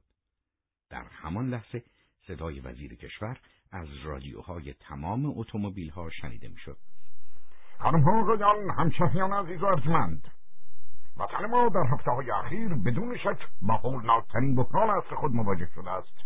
هیچگاه در طول تاریخ احتیاج به همبستگی ملی تا به این حد احساس نشده است.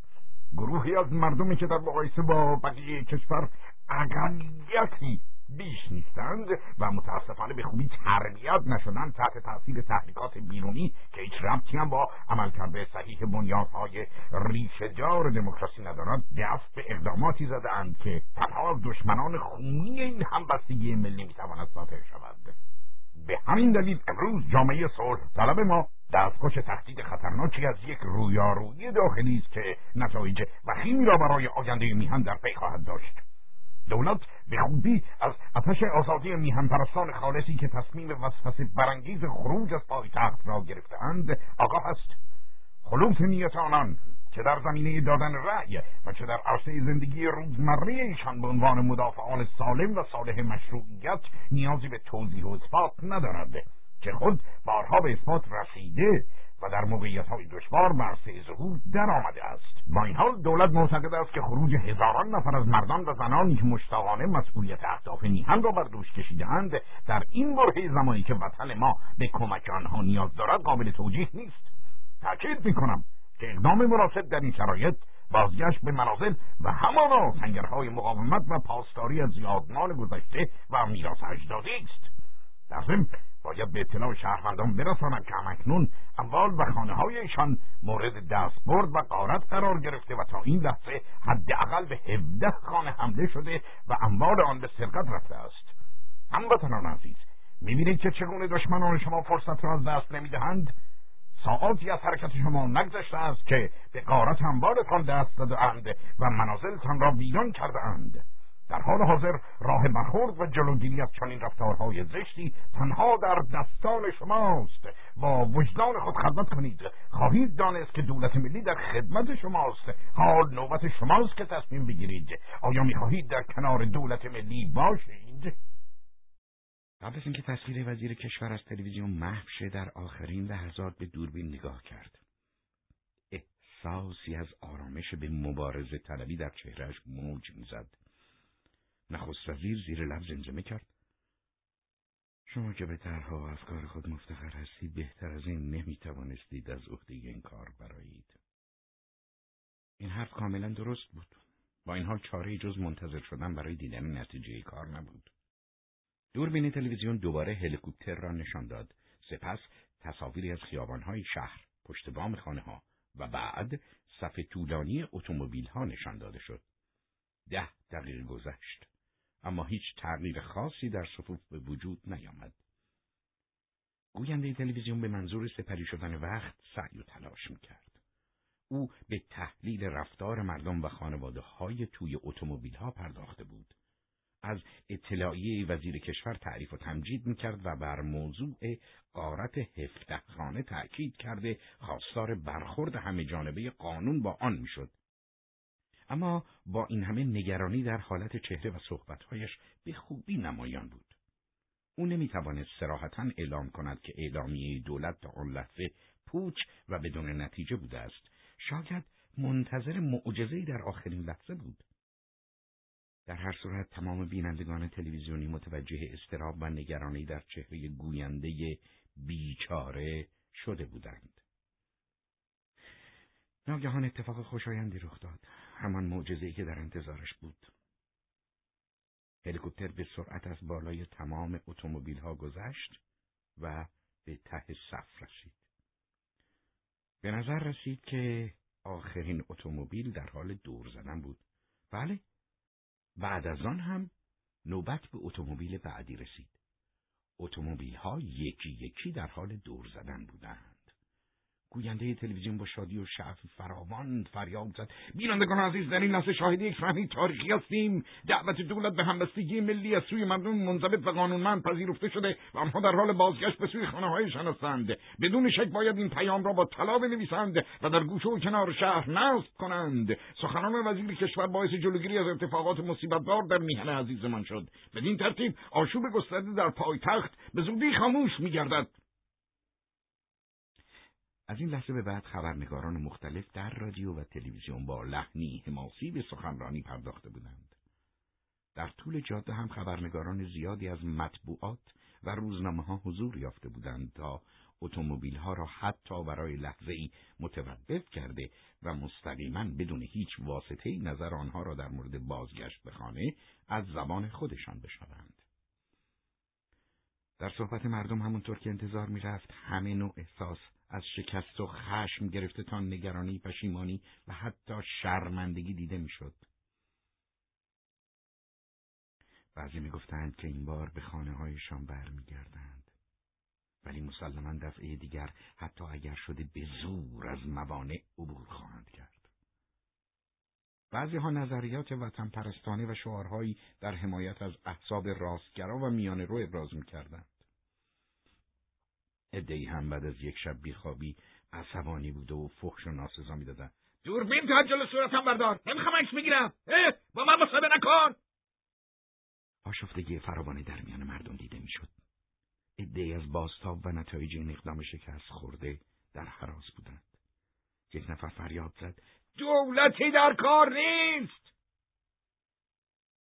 یکی از خبرنگاران این نکته را مورد توجه قرار داد و گفت پس مشکل مردم همین دولت بود. مردم واقعا نگران بودند. آنها فکر می‌کردند که به احتمال زیاد بعد از بازگشت مورد حجوم شورشیان قرار خواهند گرفت. مطمئنا تا آن لحظه خانه های قارت شده از مرز هفته عدد گذشته و همه چیز را برده بودند.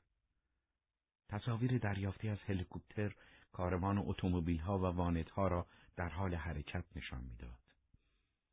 اتومبیل هایی که در آخر صف بودند حالا جایشان عوض شده بود و در جلو حرکت می‌کردند. با رسیدن به اولین چهار راه پراکندگی ایجاد شد و به زودی در خیابانهای مجاور دیگر صفی وجود نداشت. سرانجام هلیکوپتر نمی توانست تفاوتی را میان اتومبیل های خارج شده از شهر و آنهایی که شهر را ترک نکرده بودند قائل شود. نخست وزیر در تماسی تلفنی و کوتاه با رئیس جمهور به وی تبریک گفت. بعد از تبریکات دو جانبه رئیس جمهور با لحنی تحقیرآمیز گفت این مردم به جای خون در رکایشان آب دارند. باور کنید اگر من به جای یکی از آنها بودم با ماشینم تمام موانع را خورد می‌کردم. نخست وزیر در حالی که میخندید گفت جای شکرش باقی است که شما رئیس جمهور هستید و آنجا نبودید. اما اگر اوضاع دوباره پیچیده شود چاره جز به کارگیری ایده من نیست. چگونه می‌توانم ایده شما را عملی کنم؟ در حالی که آن را نمی‌دانم. یکی از همین روزها آن را به شما خواهم گفت. مطمئن باشید کاملا در خدمت شما خواهم بود. امروز شورای وزیران جهت بررسی اوضاع تشکیل جلسه خواهد داد. بسیار سودمند خواهد بود اگر شما هم تشریف حضور داشته باشید. البته اگر امور مهمتری ندارید. باید برای افتتاح یک طرح به ناکجا آباد بروم. بسیار خوب قربان. نتایج را به دفتر حضرت عالی اطلاع خواهم داد. نخست وزیر با خود اندیشید که علا رقم دلخوری از وزیر کشور اکنون زمان خوبی برای تبریک گفتن به اوست. چون بدون شک او این بار به خوبی از عهده مشکل برآمده بود. اما قبل از اینکه دستش تلفن را لمس کند احساس کرد صدای گوینده تلویزیون تغییر کرده است به تلویزیون نگاه کرد و هلیکوپتر را دید که به پشت بام ساختمان ها نزدیک می شود. در تصویر مردمی دیده می شدند که از ساختمان ها بیرون می آمدند و در پیاده روها می ایستادند. گویی در انتظار کسی بودند. صدای گوینده به گوش می رسید. تصاویری که در حال حاضر مشاهده می‌کنید در اکثر مناطق در حال انجام است. به نظر می‌رسد که ساکنان این ساختمانها که مسلما شورشیان هستند در صدر ممانعت از ورود همسایگان خود می‌باشند و احتمالا خانههای این افراد را هم غارت کردند. اگر اینطور باشد متاسفانه باید از مقامات دولتی این سوال پرسیده شود که چرا به نیروهای پلیس دستور دادند از شهر خارج شوند؟ چگونه می‌تواند درگیری فیزیکی و خونریزی غریب البقون جلوگیری کرد؟ آقای نخست وزیر توضیح بدهید که افراد پلیس کجا هستند تا برای محافظت از این مردم بیپناه در برابر اقدامات وحشیانه آشوبگران کاری انجام دهند. لحن گزارشگر کم کم به ناله نزدیک شد آه خدایا چه اتفاقی در حال رخ دادن است هلیکوپتر تقریبا ایستاده بود و اتفاقاتی که در پیاده رو میافتاد در صفحه تلویزیون دیده می‌شد. دو اتومبیل جلوی ساختمان توقف کردند. درها باز شد و سرنشینان خارج شدند. مردمی که در پیاده رو منتظر بودند جلو آمدند. گزارشگر فریاد زد حالا حالا حالا حالا باید منتظر بدترین ها باشیم آنها با هم حرفهایی رد و بدل کردند که شنیده نمی‌شد. کمی بعد شروع به تخلیه اتومبیل ها کرده با کمک یکدیگر وسایلی را که در یک شب تاریک و بارانی از آنجا خارج شده بود در زیر نور روشن آفتاب به داخل ساختمان ها بردند. نخست وزیر در حالی که مشت محکمی بر میز کوبید فریاد زد کسافت های لعنتی!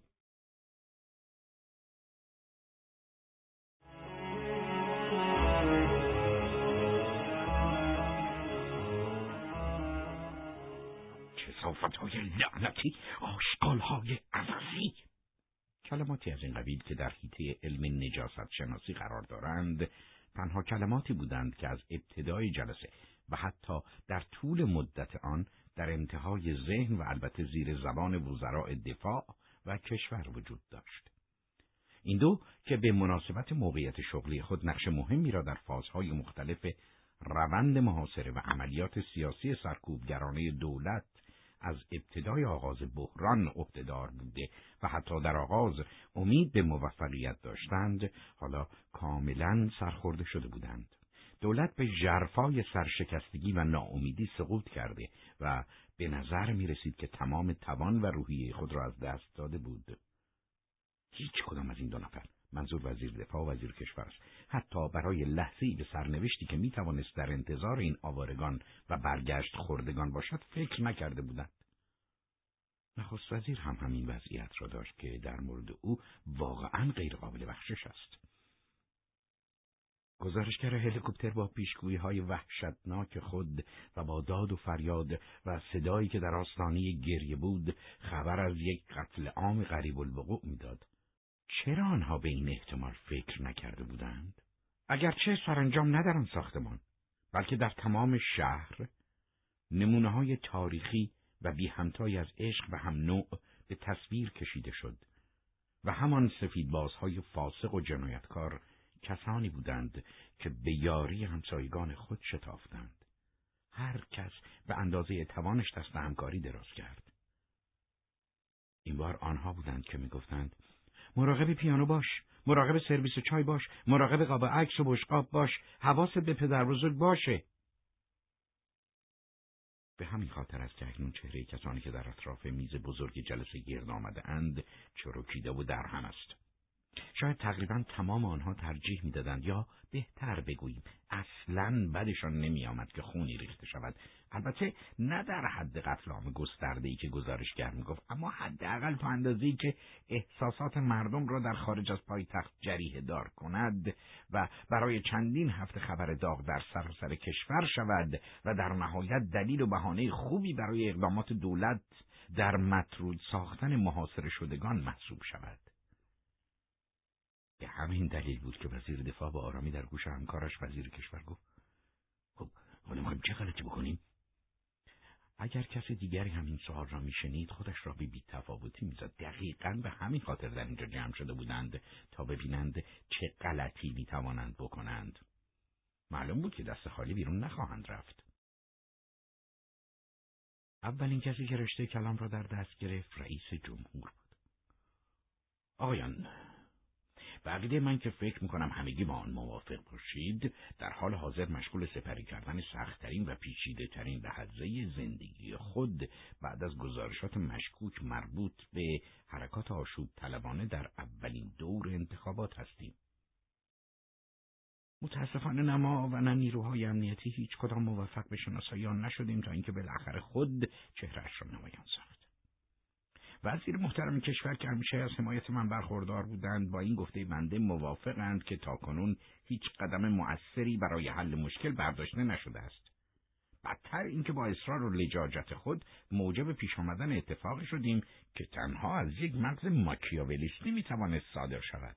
ما باعث شدیم آنها چون این اتفاقی را رقم بزنند. منظورم همکاری و مساعدت محاصره شدگان با طرفداران حزب ماست.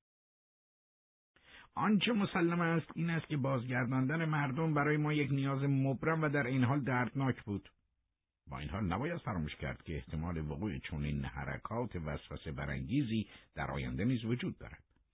البته ممکن است دیگر شاهد کاروان گسترده اتومبیل ها و خانواده ها نباشیم اما به طور قطع دسته های پراکنده مردم یا گروه های کوچک آن هم نه از طریق جاده بلکه از راه کوه و دشت به این کار دست خواهند زد.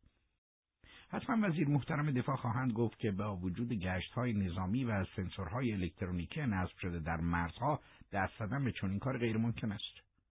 البته من نسبت به کارایی این وسایل شکی ندارم اما به نظر من تنها راه حل کاملا مطمئن ساختن دیوار غیر قابل نفوذ در اطراف پایتخت است. دیواری که هشت متر ارتفاع داشته باشد و از طریق سنسورهای الکترونیکی موجود و همچنین سیمهای خاردار متعدد محافظت شود. من اطمینان دارم که هیچ کسی نمی‌تواند از آن عبور کند. البته باید به شوخی ارز کنم که این مطلب شامل مگزها هم می شود نه به این خاطر که نتوانند از روی آن بگذرند. تنها به این دلیل که انگیزه برای پرواز در چون ارتفاع بلندی ندارند. رئیس جمهور کمی مکس کرد و پس از صاف کردن صدایش ادامه داد. جناب نخست وزیر از پیشنهاد من آگاهی یافتند حال نوبت ایشان است که آن را در هیئت دولت به بحث بگذارند و راهکارهای عملی آن را بررسی کنند دیگر حرفی ندارم زمزمه های از نوع دیپلماتیک شروع شد که رئیس جمهور آن را نشانه از موافقت کلی تلقی کرد. در صورت بروز مخالفت یا اعتراض پنهانی این ایده می توانست تعدیل و تصحیح شود. ممکن بود به زودی وزیر دارایی قرولند کنان لب به شکایت و گلایه باز کند که این همه پول و هزینه سرسام را از کجا باید بیاریم نخست وزیر پس از آنکه بر طبق عادت معمول کاغذهایش را روی میز جابجا کرد لب به سخن گشود. جناب آقای رئیس جمهور با نبوغ و درایت همیشگی خودشان شرح کافی و کاملی از شرایط پیچیده کرونی ارائه فرمودند و به خوبی آن را به تصویر کشیدند. لذا صحبتهای من چیزی فراتر از جزئیات و در حقیقت سایه از این تصویر بیش نخواهد بود. با توجه به اتفاقات و حوادث اخیر تغییر بنیادی در استراتژی ضروری به نظر می رسد. مستحضر هستید که حادثه چند ساعت پیش در پایتخت که بدون شک نتیجه یک اقدام همبستگی ماکیاولیستی بود چگونه در مطبوعات خاص مانند بمب صدا کرده و رنگ و بوی ستایشگرانه پیدا کرده است؟ این احتمال وجود دارد که به زودی جو حاکم بر پایتخت پر از صلح و صفا شود. باید بدانیم که اولا تلاش ما برای بر سر عقل آوردن مخالفان به شکست انجام میده و علت این امر به نظر من نحوه عملکرد نیروهای نظامی بوده است. این حداقل نظر شخصی من است. دوما اگر بخواهیم راهکارهایی را که تا به امروز از آن بهره گرفتیم ادامه دهیم به به صخرههای شکست برخورد خواهیم کرد. مخصوصا اگر پاسخ مخالفان به همان گونه باشد که تا امروز بوده است.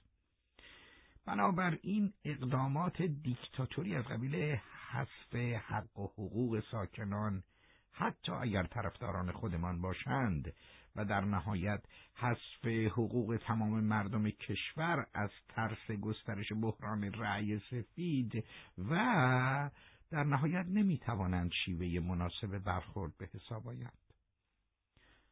نخست وزیر مکسی کرد جوره آب نوشید ادامه داد همانطور که گفتم نیاز به تغییر در استراتژی احساس می شود اما شخصا در حال حاضر هیچ طرح یا راهکار عملی خاصی ندارم شاید بهتر باشد بگذاریم تا زمان بگذارد. گذشت زمان می‌تواند به تغییر و تخریب روحیات مردم بیانجامد و امید آنها را به یأس مبدل کند. با گذر زمان میوه های درخت رسیده و نرم می‌شوند. آن وقت به راحتی می‌توان آنها را فشرد. مجددا مکسی کرد. به نظر می رسید که دوباره می‌خواست به سخنرانی ادامه دهد اما تنها گفت منتظر شنیدن نظرات شما هستم. وزیر کشور دستش را بلند کرد و گفت امیدوارم اشتباه برداشت کرده باشم اما ظاهرا جناب نخست وزیر از احتمال همراهی طرفداران ما با مخالفان صحبت کردند و احتمال برعکس آن را نادیده گرفتند. اینکه ممکن است شورشیان تحت تاثیر شهروندان قانون مدار قرار گرفته و در میانشان اختلاف روی دهد. نخست وزیر پاسخ داد حق با شما هست من چون این احتمالی را ذکر نکردم. با این حال حتی اگر چون اتفاقی بیفتد هیچ تغییری در اساس بحران روی نمی‌دهد. بدترین چیزی که می‌تواند رخ دهد تبدیل هشتاد درصد رأی سفید به صد درصد است. تغییر کمیتی مسئله در بعد کیفیتی آن هیچ تأثیری ندارد. البته اگر نخواهیم اتحاد ایجاد شده در آن شرایط را مد نظر قرار دهیم. وزیر دفاع پرسید پس چه کار باید بکنیم؟ دقیقا به خاطر بحث و بررسی همین موضوع در اینجا جمع شدیم. ایده جناب رئیس جمهور بسیار جالب و حائز اهمیت است.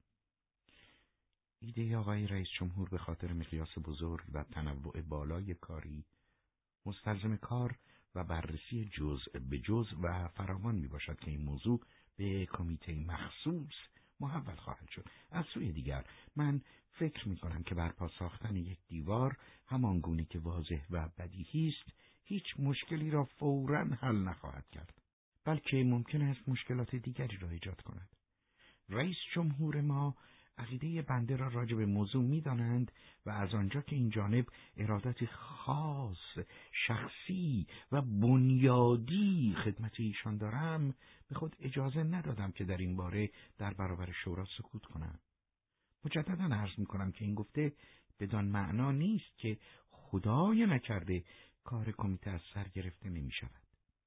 این موضوع به زودی و در کمتر از یک هفته پیگیری خواهد شد. دگرگونی و آشفتگی در چهره رئیس جمهور دیدم شد. من رئیس جمهور هستم پاپ که نیستم. در ضمن خودم و آری از هر گونه اشتباه هم نمی‌دونم. آنچه من می‌خواستم این بود که پیشنهاد من به عنوان ضرورت در جلسه به بحث گذاشته شود.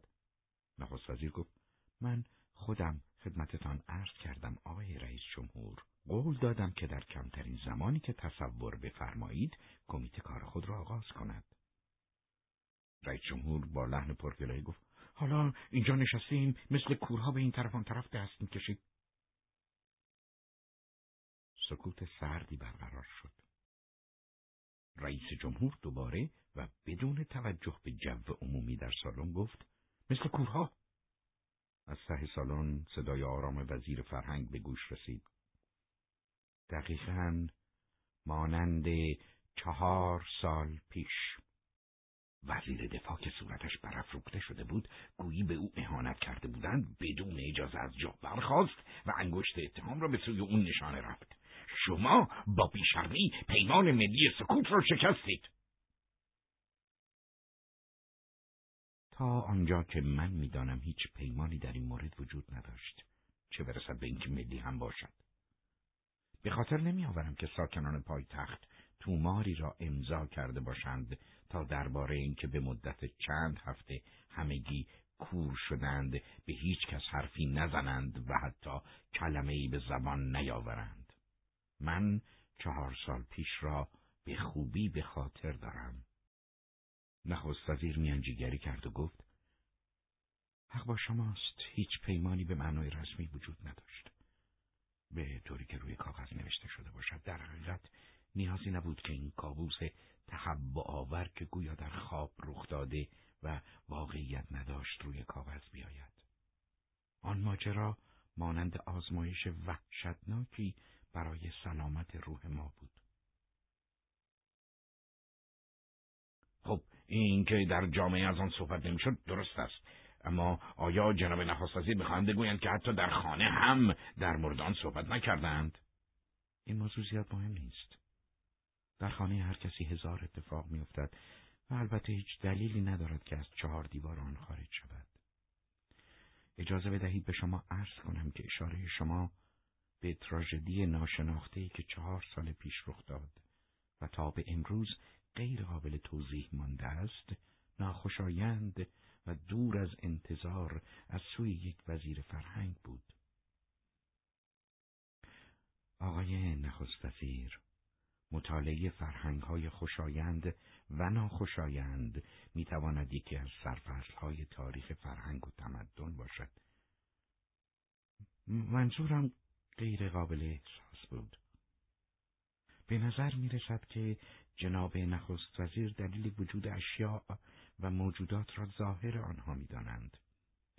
گویا اعتقاد دارند اگر مرگ وجود دارد به دلیل نامی است که بر آن نهاده اند. به عبارتی هیچ چیزی بدون نام وجود خارجی ندارد. چیزهای بیشماری وجود دارند که من نام آنها را نمی‌دانم. حیوانات، گیاهان، اشیا و وسایل مختلف در شکل اندازه های گوناگون. بله، اما می‌دانید که در هر صورت نامی دارند و همین باعث آرامش شما می شود. داریم از موضوع اصلی دور میشه. بله آقای نخست وزیر داریم دور می‌شویم. من فقط گفتم که چهار سال پیش نابینا شدیم و الان می‌گویم که گویا باز هم قصد نابینا شدن داریم. همه عصبانی بودن. شکایات بالا گرفته بود.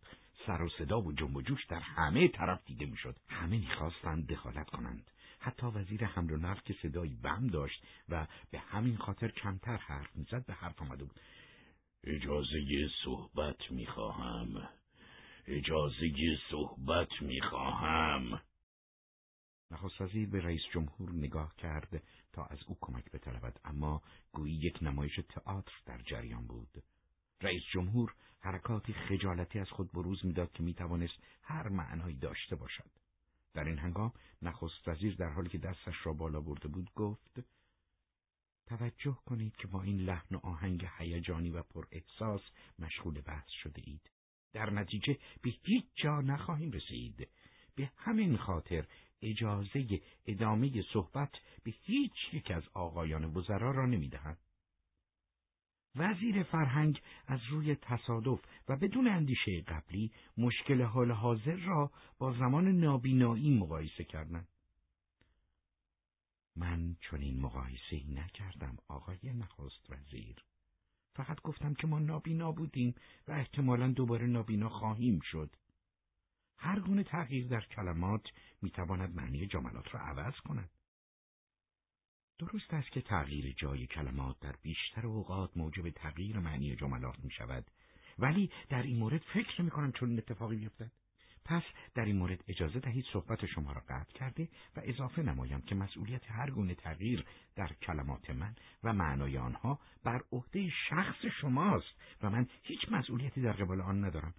ظاهرا از گفتار شما اینطور استنباط می شود که دادن رأی سفید نشانه از بروز یک کوری مجدد است. وزیر دادگستری گفت شاید هم بینایی. وزیر کشور که فکر می‌کرد اشتباه شنده است پرسید چه گفتید؟ عرض کردم که رأی سفید می‌تواند نشانه از بینایی باشد.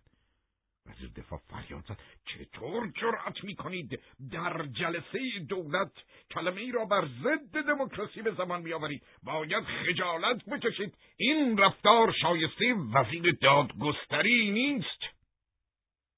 هیچگاه تا به این اندازه وزیر دادگستری یا وزیر قضاوت نبودم وزیر کشور با عصبانیت ادامه داد اگر کمی بیشتر ادامه دهید آن وقت فکر می‌کنم که شما هم رأی سفید دادید خیر آقا رأی سفید ندادم. اما دفعه دیگر حتما این کار را خواهم کرد. هنگامی که سر صدای حاکی از ابراز این جمله رو به کاهش نهاد سؤالی از سوی نخست وزیر مطرح شد که لحن قاطعی داشت. متوجه هستید چه می‌گویید؟ وزیر دادگستری طوری پاسخ داد که گویی دیگر نه وزیر و نه اهل قضاوت بود. کاملا متوجه هستم. به همین خاطر مسئولیتی را که به من واگذار کرده اید به خودتان برمیگردانم و استعفای خودم را تقدیم می‌کنم. رنگ از روزار رئیس جمهور پرید. بیشتر شبیه تک پارچه کهنه بود که کسی آن را روی مب جا گذاشته بود. به سختی گفت هرگز فکر نمی کردم که چهره خیانت را در برابر خود ببینم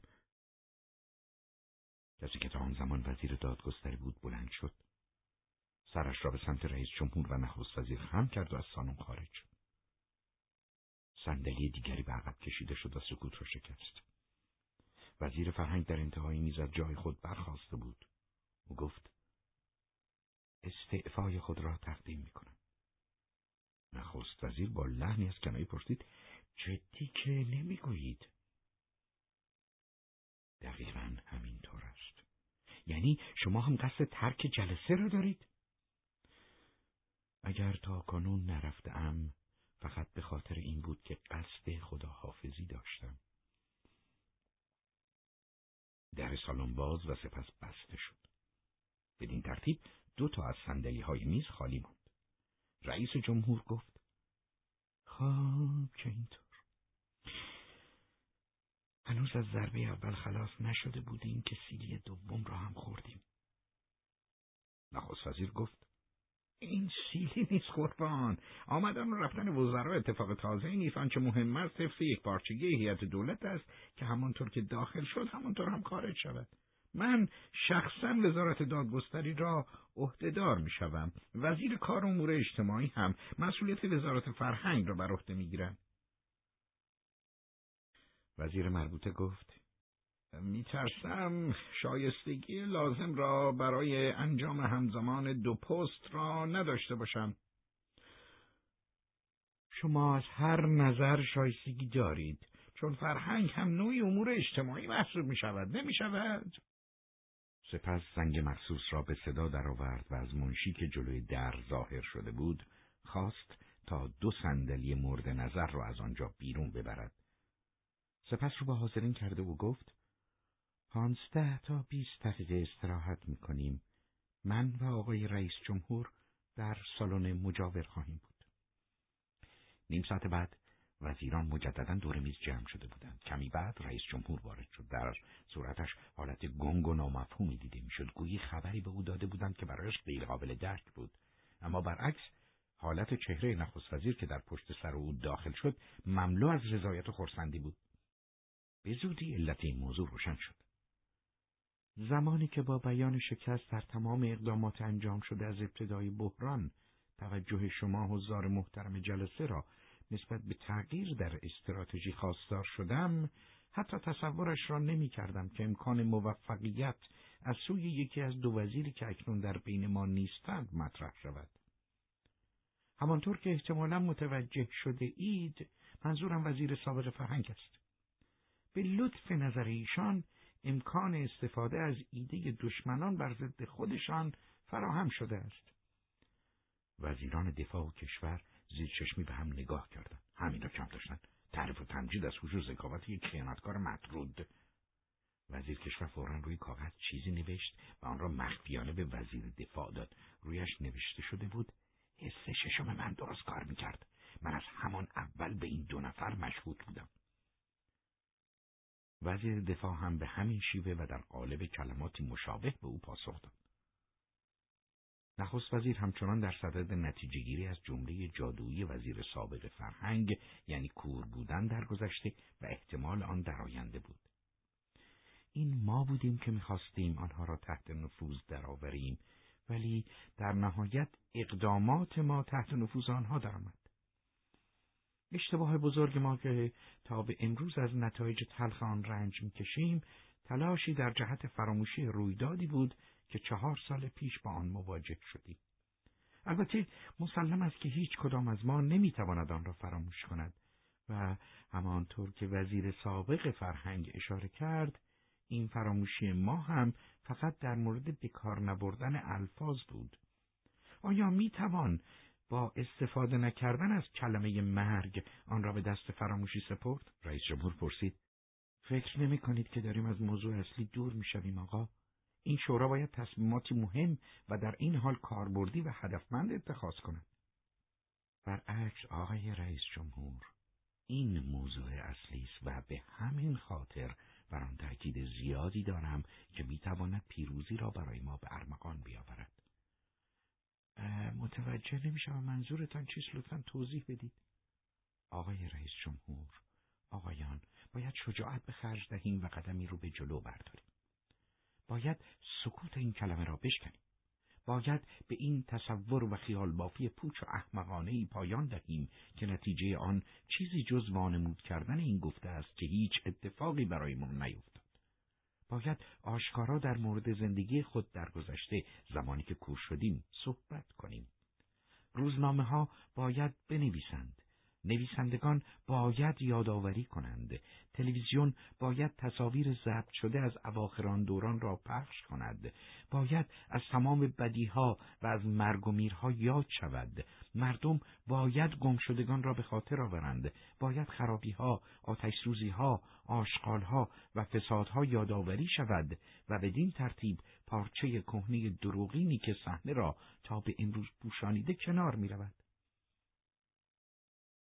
خواهیم گفت که شهر دوباره در آستانه بازگشت کوری جدیدی است و به طور همزمان مقایسه را بین سفیدی کوری چهار سال پیش و رأی سفید کنونی مطرح می‌کنیم البته من اولین کسی هستم که این مقایسه را جعلی و غیر قابل قبول می‌دانم شاید ادهی هم بر این باور باشند ولی امیدوارم که اکثریت قاطع مردم جلوی آینه بیستند و از خود بپرسند که آیا دوباره کور شده اند؟ آیا این کوری شرماورتر از گذشته نیست؟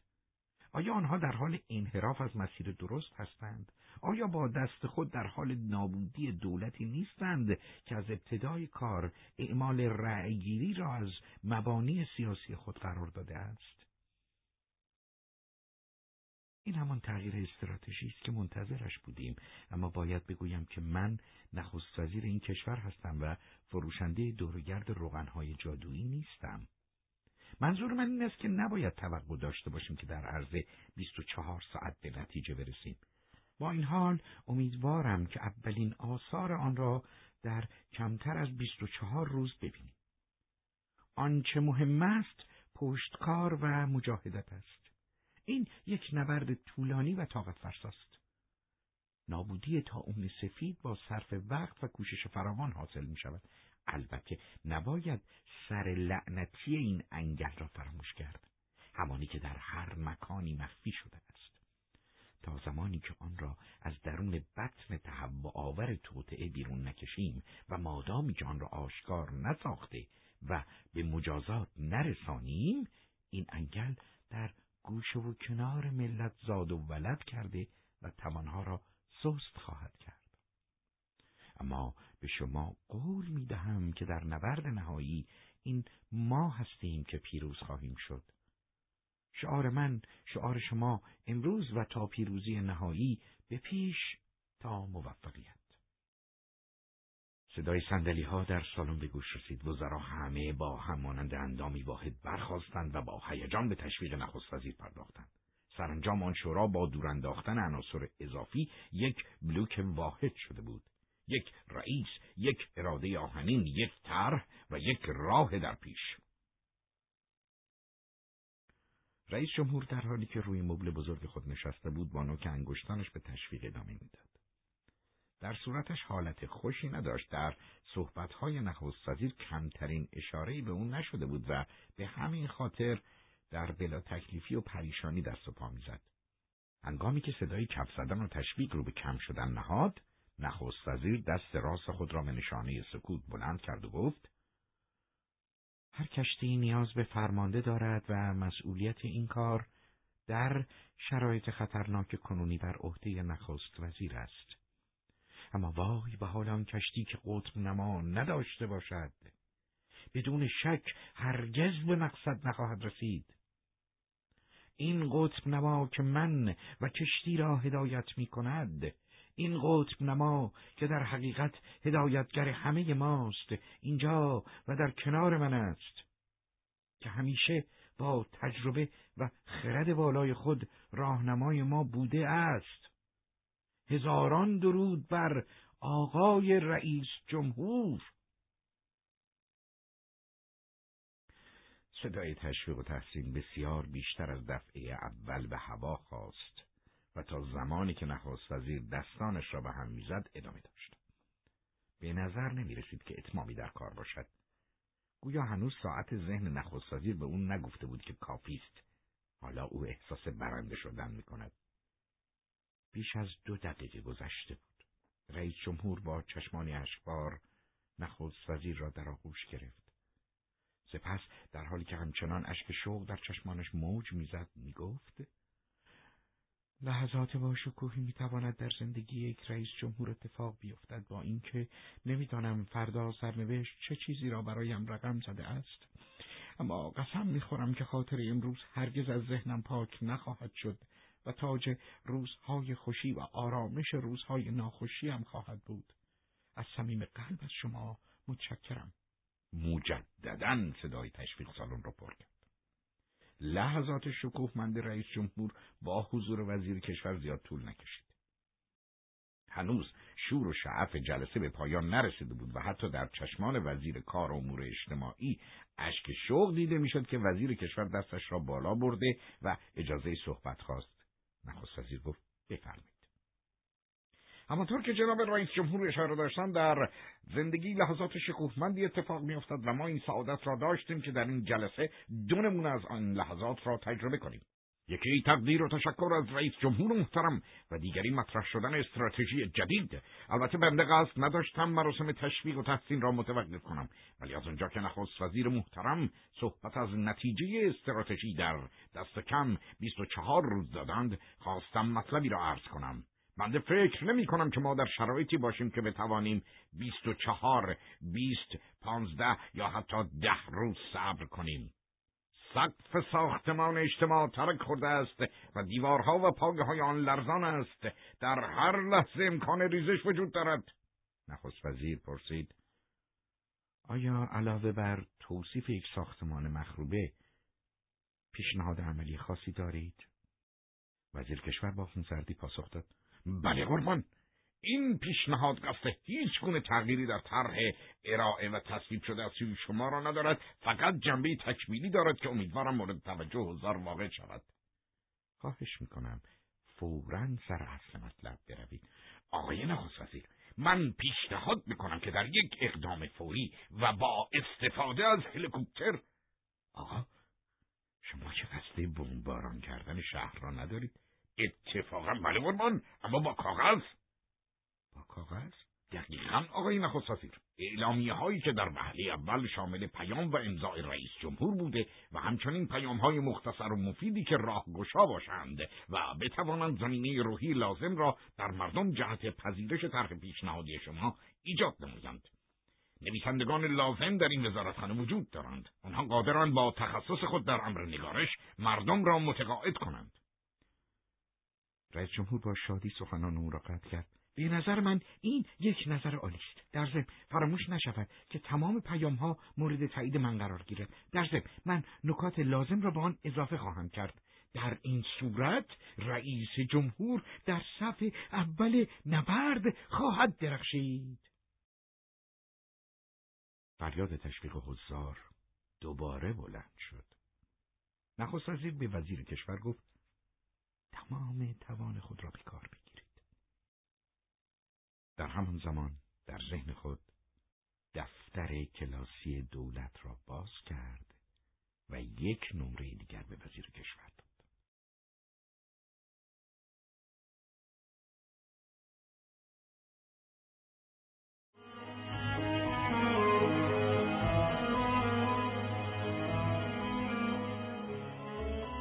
به زودی طرح آرامش بخش وزیر کشور در آستانه فرو رفتن در گرداب ننگ و شکست قرار گرفت.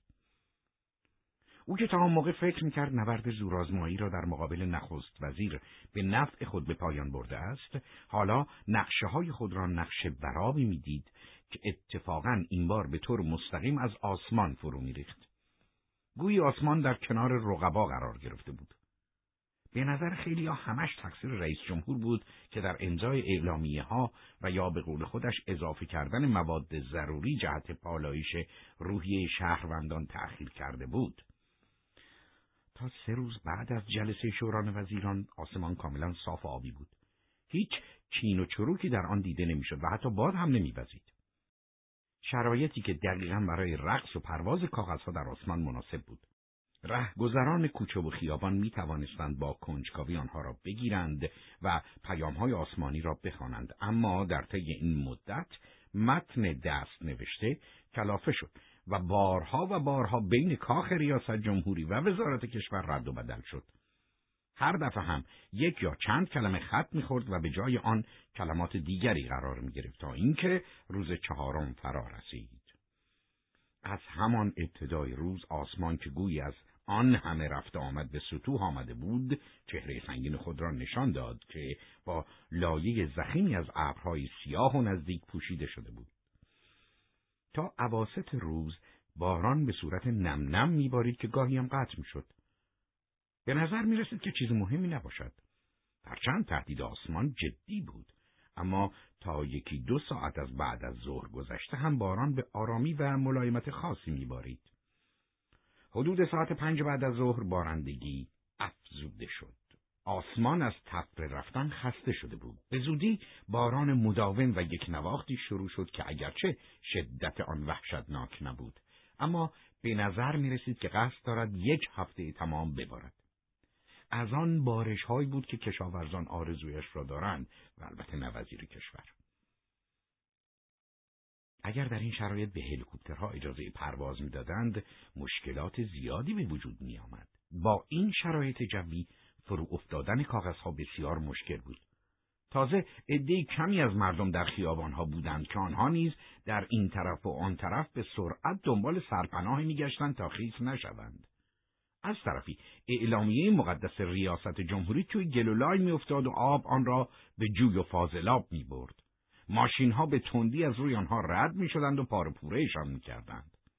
حقیقتا تنها یک آدم متعصب نسبت به حکومت و پایبند به مشروعیت مقامات دولتی می توانست در آن شرایط خم شود تا کاغذی خیس را از میان گلولای بردارد و مطالبی را درباره کوری چهار سال پیش و احتمال کنونی آن بخواند.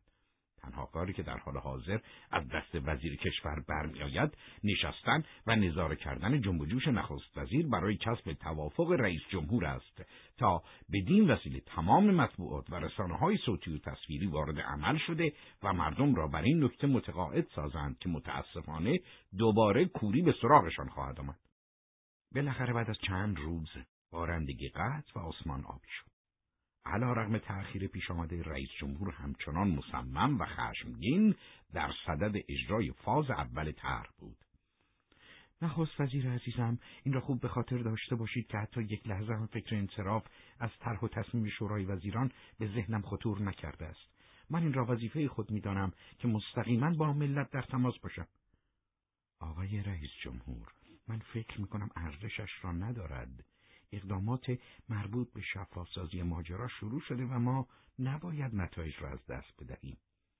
حتی اگر این نتیجه همین فردا جلوی درب منزلم باشد حرف من همون نیست که گفتم. اما آقای رئیس جمهور به شما اختار می‌کنم که اگر غیر از این عمل کنید مسئول از بین رفتن اعتماد شخصی و سیاسی همیشگی در میان خودمان هستید. اجازه می‌خواهم عرض کنم که بنده هنوز اکثریت قاطع را در پارلمان دارم. پس این تهدید جنابالی صرفا جنبه شخصی داشته فاقد جنبه سیاسی است. مسلما اگر من در پارلمان اعلام کنم که آنچه شما در بیانات خود ابراز می کنید در حقیقت سرقت عقاید رئیس جمهور است چنین جنبه ای پیدا خواهد کرد. خواهش می‌کنم آقای رئیس جمهور این مسئله حقیقت ندارد. به اندازه کافی حقیقت دارد که بتوانم آن را داخل یا بیرون پارلمان مطرح کنم.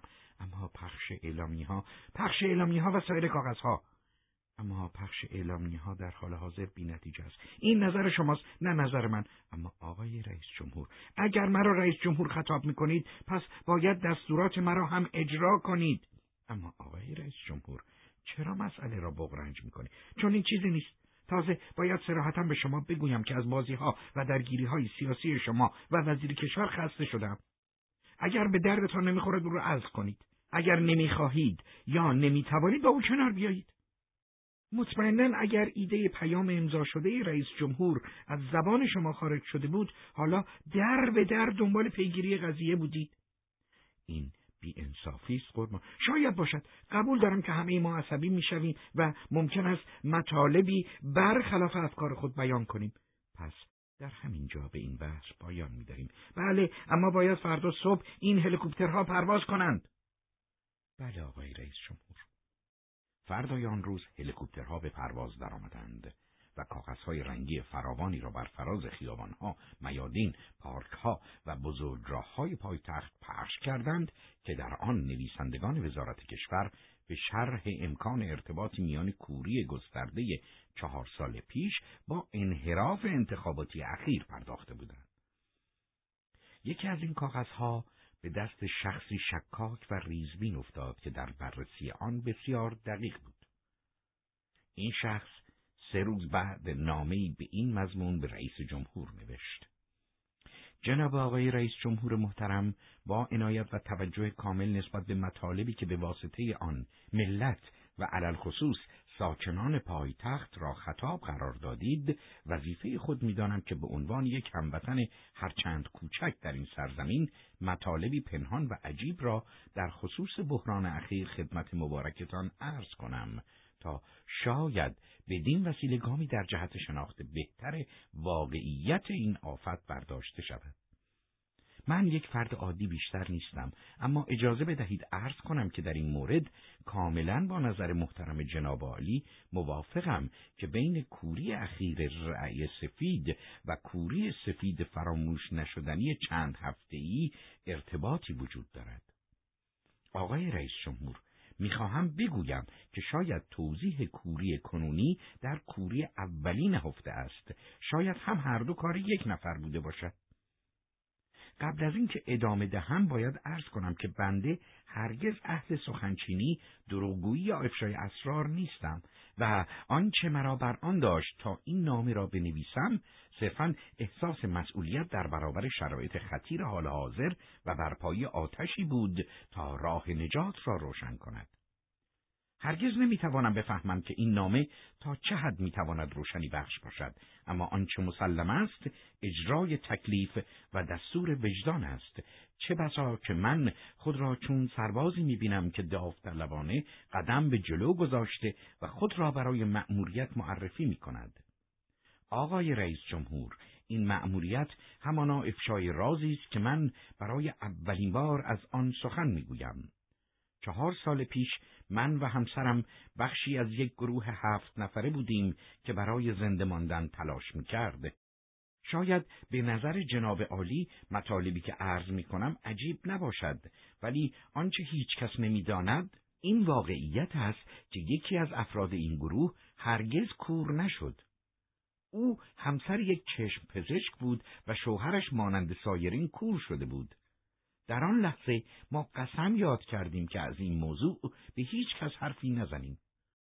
او نمی‌خواست که مانند یک شخص غیر عادی جلوه کند و سپس تحت آزمایشات و سوالات گوناگون قرار گیرد.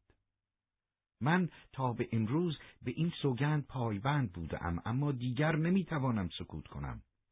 آقای رئیس جمهور مصرانه خواستارم از فاش ساختن متن این نامه جلوگیری کنید که در غیر این صورت احساس شرمندگی و اهانت خواهم کرد. هرچند باید اضافه کنم که فاش ساختن آن می توانست از نقطه نظر غذایی کار درستی محسوب شود. زیرا همانطور که مطمئنا در جریان قرار ندارید در آن زمان قتلی توسط شخص نامبرده اتفاق افتاد که همانگونه که عرض کردم جنبه قضایی دارد. من وظیفه خود را به عنوان یک هموطن در جلب توجه والای جناب عالی نسبت به این قضیه مرموز و مخفی انجام دادم و مطمئن هستم در پی آن توضیح قابل قبولی در خصوص این حمله گستاخانه به نظام سیاسی کشور و این کوری سفید جدید حاصل خواهد شد. جناب آقای رئیس جمهور نیازی به گفتن نیست که کاملا در خدمت شما و یا نهادهای مربوطه در خصوص تحقیقات و یا توضیحات لازم و بیشتر در این باره می باشم. مجددا سوگند می‌خورم که هیچ خصومت شخصی با فرد مذکور نداشتم و تنها قانون من به عنوان شخصی که تکلیف خود را به انجام رسانده است وطنی است که جناب عالی را به عنوان شایسته ترین نماینده خود در رأس امور دارد با تقدیم احترام سپس امضای نویسنده دیده می‌شد در گوشه چپ پایین نامه هم نام کامل او آدرس شماره تلفن و همچنین شماره شناسنامه و آدرس الکترونیکی به چشم می‌خورد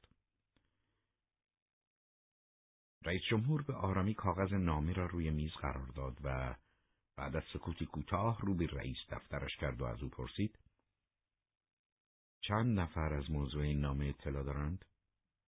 هیچ کس، هیچ کس دیگر به جز منشی داره که نامه را باز و ثبت کرده است.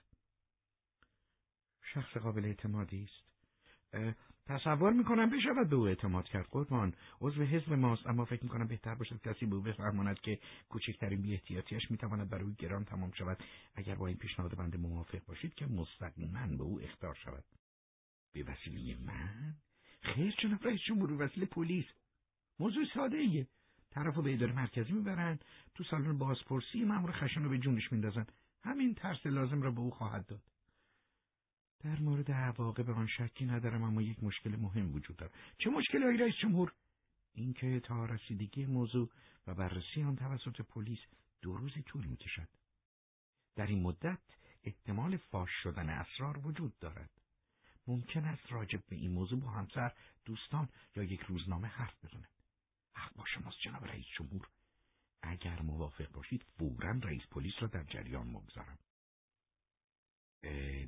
می‌خواهید سلسله مراتب را کوتاه کنید؟ این عقیده شماست. اگر غیر از این موضوع بود هرگز جسارت نمی‌کردم قربان. دوست عزیز شما به من گفتید که به منشی اعتماد دارید. من هم پذیرفتم اما شما فکر می‌کنید که در چه دنیایی زندگی می‌کنید. نمی‌توانم این حرف شما را قبول کنم که به رئیس پلیس هم اعتماد دارید مطمئن باشید که به زودی آن را به وزیر کشور اطلاع خواهد داد و آن موقع می توانید تصور کنید که چه مشکلی به وجود می آید. وزیر کشور خواستار توجه نخست وزیر می شود چون نمی تواند مستقیما چنین چیزی را از من بخواهد. نخست وزیر هم از جواب سریع سر باز می‌زند و دیری نمیگذرد که راز ما در همینجا فاش می شود. بله بله دوباره حق با شماست آقای رئیس جمهور. البته من قصد ندارم بگویم که هیچ وقت دچار تردید یا اشتباه نمی‌شوم. پس حالا چیکار کنیم جناب رئیس جمهور؟ آن مرد را نزد من بیاورید. منشی را. بله همان کسی که از نام اطلاع دارد همین الان. رئیس دفتر تلفن را برداشت و با کارمند مورد نظر تماس گرفت. فورا به دفتر ریاست جمهوری بیایید. عجله کنید. برای عبور از راهروها و سالن‌های مختلف و رسیدن به آنجا حداقل پنج دقیقه لازم بود. اما منشی بعد از گذشت سه دقیقه جلوی در ظاهر شد در حالی که نفس نفس می‌زد و پاهایش میلرزید. رئیس جمهور لبخندی مهربانانه زد و گفت مرد احتیاجی به دویدن نبود. منشی در حالی که نفس نفس می‌زد گفت رئیس رئیس دفتر فرمودن فرمودن که سریع خدمت برسم. بسیار خوب. شما را احضار کردم تا در مورد نامه با شما صحبت کنم. بله بله آقای رئیس جمهور. آیا آن را با دقت خانده اید؟ بله بله آقای رئیس جمهور. محتویات آن را به خاطر دارید. کم و بیش قربان در حضور من به طور واضح صحبت کنید بله قربان طوری به خاطر دارم که گویی همین الان آن را خوابده باشم آیا فکر می کنید می توانید آن را فراموش کنید؟ بله آقای رئیس جمهور سعی می کنم. سعی کردن با فراموشی یکی نیست. همینطور است آقای رئیس جمهور یکی نیست. بنابراین سعی کردن کافی نیست. چیز بیشتری لازم است. قول شرف می‌دهم قربان. گفتم که در حضور من به طور واضح صحبت کنید اما این بار اشکال ندارد. منظورتان از جمله که گفتید چیست؟ از همین جمله قول شرف می‌دهم که خیلی هم احساسی به زبان آوردید. آقای رئیس جمهور منظورم این است که کاملا قاطعانه اعلام میدارم که به هر قیمتی که شده از فاش ساختن متن نامه جلوگیری خواهم کرد. شما متعهل هستید؟ بله بله آقای رئیس جمهور. می‌خواهم سوالی از شما بپرسم. در خدمتم قربان. خب اما اگر فرض کنیم که به همسر خود راجع به متن نامه چیزی بگویید آیا این هم فاش کردن محسوب می شود؟ دقیقا به همان معنی قربان منظورتان این است که حتی یک کلمه هم حرفی با او در این باره نخواهید زد؟ به هیچ کس آقای رئیس جمهور قول می دهید؟ بله آقای رئیس جمهور اگر زمانی من قول شما را از یاد ببرم رئیس دفتر به من یادآوری خواهند کرد. هر دو به طور همزمان گفتند بله قربان. چند ثانیه سکوت برقرار شد. سپس رئیس جمهور گفت می توانید به من بگویید که اگر دفتر ثبت شما را باز کنم در این مورد چه چیزی خواهم دید؟ فقط یک کلمه قربان. شما باید اطلاعات لغوی بالایی داشته باشید که می توانید فقط در یک کلمه همه چیز را خلاصه کنید. عریضه چی؟ عریضه تنها کلمه ای که ثبت شده است. همین؟ فقط همین. اما اینطور که نمی‌توان از موضوع نامه اطلاع یافت. من هم دقیقا همینطور فکر می کردم تا کسی از چیزی مطلع نشود. این کلمه کاربرد فراوان دارد. رئیس جمهور شادمان به مبل خود تکیه داد و در حالی که با بی احتیاطی و با دهان باز خندید گفت می بایست از اینجا شروع می کردم. اینطوری مجبور نمی شدید قول شرف بدهید. کار از محکم کاری عیب نمی کند آقای رئیس جمهور. بسیار خوب آقا بسیار خوب. اما هر چند گاهی به دفترتان سر بزنید نکند کسی به کلمه عریضه چیزی اضافه کند. آن سطر را بسته ام آقای رئیس جمهور. به هر حال مراقب باش. اطاعت آقای رئیس جمهور. هنگامی که در بسته شد رئیس دفتر گفت هرگز فکر نمی‌کردم تا این حد باهوش باشد. نشان داد که می‌توانیم به او اعتماد کنیم. رئیس جمهور گفت اما من اینطور فکر نمی کنم اما فکرت را به کار بینداز دوست عزیز. مطمئن ترین راه برای ما تقسیم کردن مردم به دو دسته باهوش و احمق نیست. بلکه باید آنها را به صورت باهوش و خیلی باهوش تقسیم بندی کرد. باهوش ها را می توانیم به خدمت درآوریم. اما افراد خیلی باهوش حتی اگر در کنار ما هم باشند ذاتا خطرناک هستند. دست خودشان نیست. جالب تر اینجاست که با هر عملی به ما می‌گویند که باید مراقبشان باشیم. اما ما معمولا به این هشدارها توجه نمی کنیم و در نهایت نتیجه بد آن را می بینیم.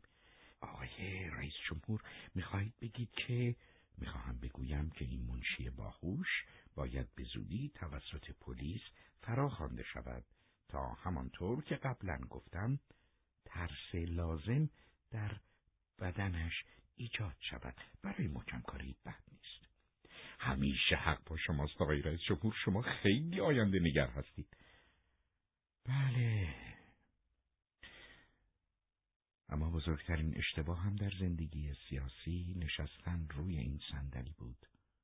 زیرا به موقع نفهمیدم که دستهایش زنجیر دارد. شاید به این دلیل است که نوع حکومت ما رئیس جمهورگرا نیست. بله. به همین خاطر تنها کار من پاره کردن نوار افتتاحیه و بوسیدن بچه هاست. اما حالا یک برگ برنده در دستان شماست. به محض اینکه آن را به نخست وزیر تحویل بدهم پیروزی از آن او خواهد شد و من این وسط یک نامرسان بیشتر نبودم.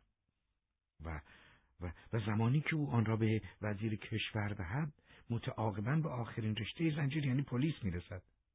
خوب یاد گرفتید. شما استاد ما هستید آقای رئیس جمهور. یک چیزی را میدانی. چه چیزی قربان؟ ما نباید خودمان را گول بزنیم.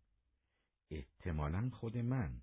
وقتی به خانه بروم موضوع نامه را با همسرم در میان می‌گذارم. شما هم همینطور. رئیس دفتر عزیز اینطوری همسرتان شما را یک قهرمان میپندارد. به عنوان کسی که از تمام رازها و تار بود دولت آگاه است و بدون هیچ ماسکی بوی گندیده فاضلاب قدرت را استنشاق می کند. خواهش می‌کنم آقای رئیس جمهور به من توجه نکن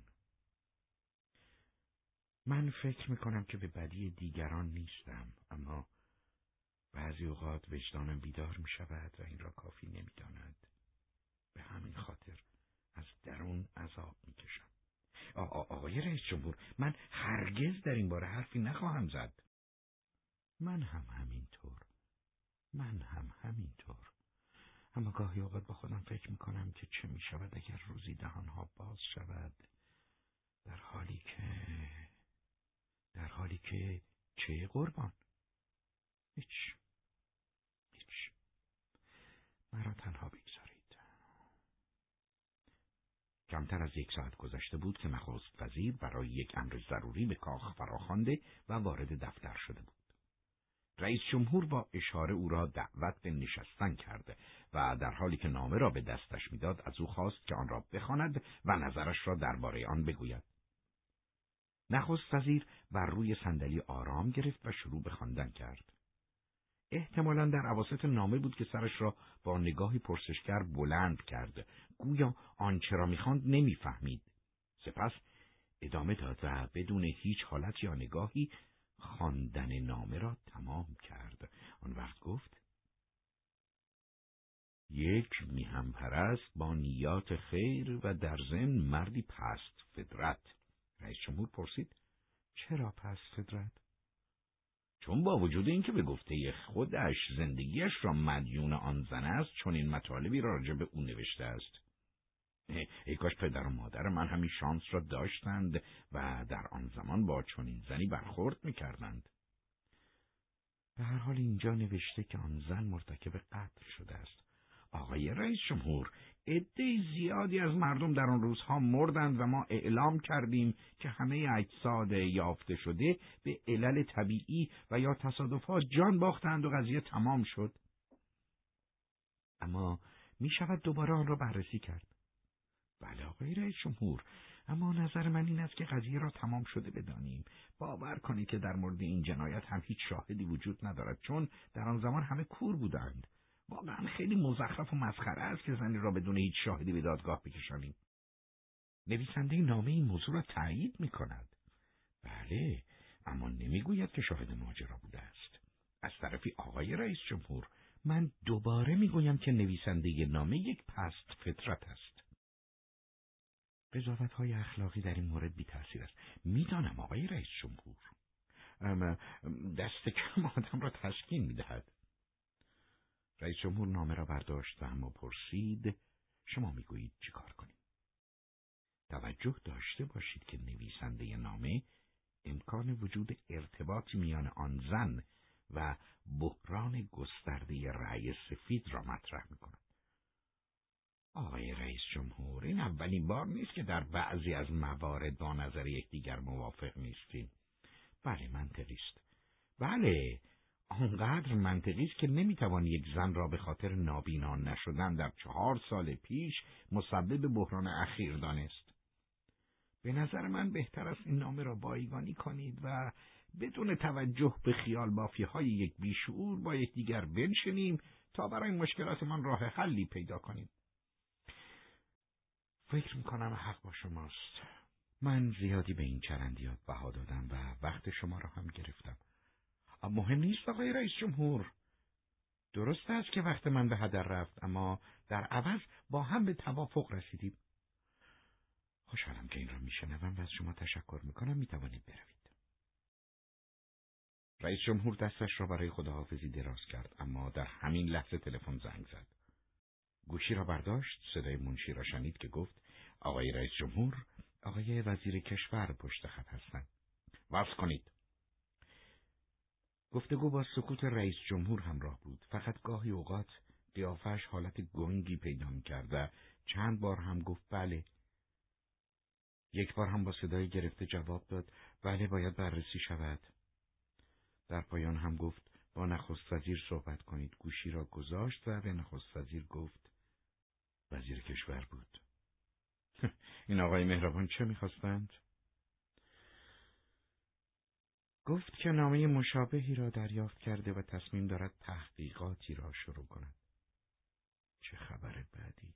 به او گفتم که با شما در این باره صحبت کنم. شنیدم اما چه مشکلی وجود دارد؟ من وزیر کشور را خوب می‌شناسم هیچ کس به اندازه من او را نمی‌شناسد قربان مطمئن هستم که تا حالا فرمانده پلیس را هم در جریان گذاشته است جلوی او را بگیرید سعی می‌کنم اما میترسم بیفایده باشد از قدرت خود استفاده کنید می‌خواهید مرا متهم کنند که مانع از انجام تحقیقات در جهت امنیت کشور شده ام؟ آن هم در شرایطی که کشور در وضعیت خطرناکی است در این صورت احتمالا شما اولین کسی خواهید بود که مرا رها می کند. رئیس جمهور سرش را به حالت تایید تکان داد و گفت ساعتی قبل رئیس دفتر من راجع به این نامه جمله زیبایی گفت. چه جمله ای؟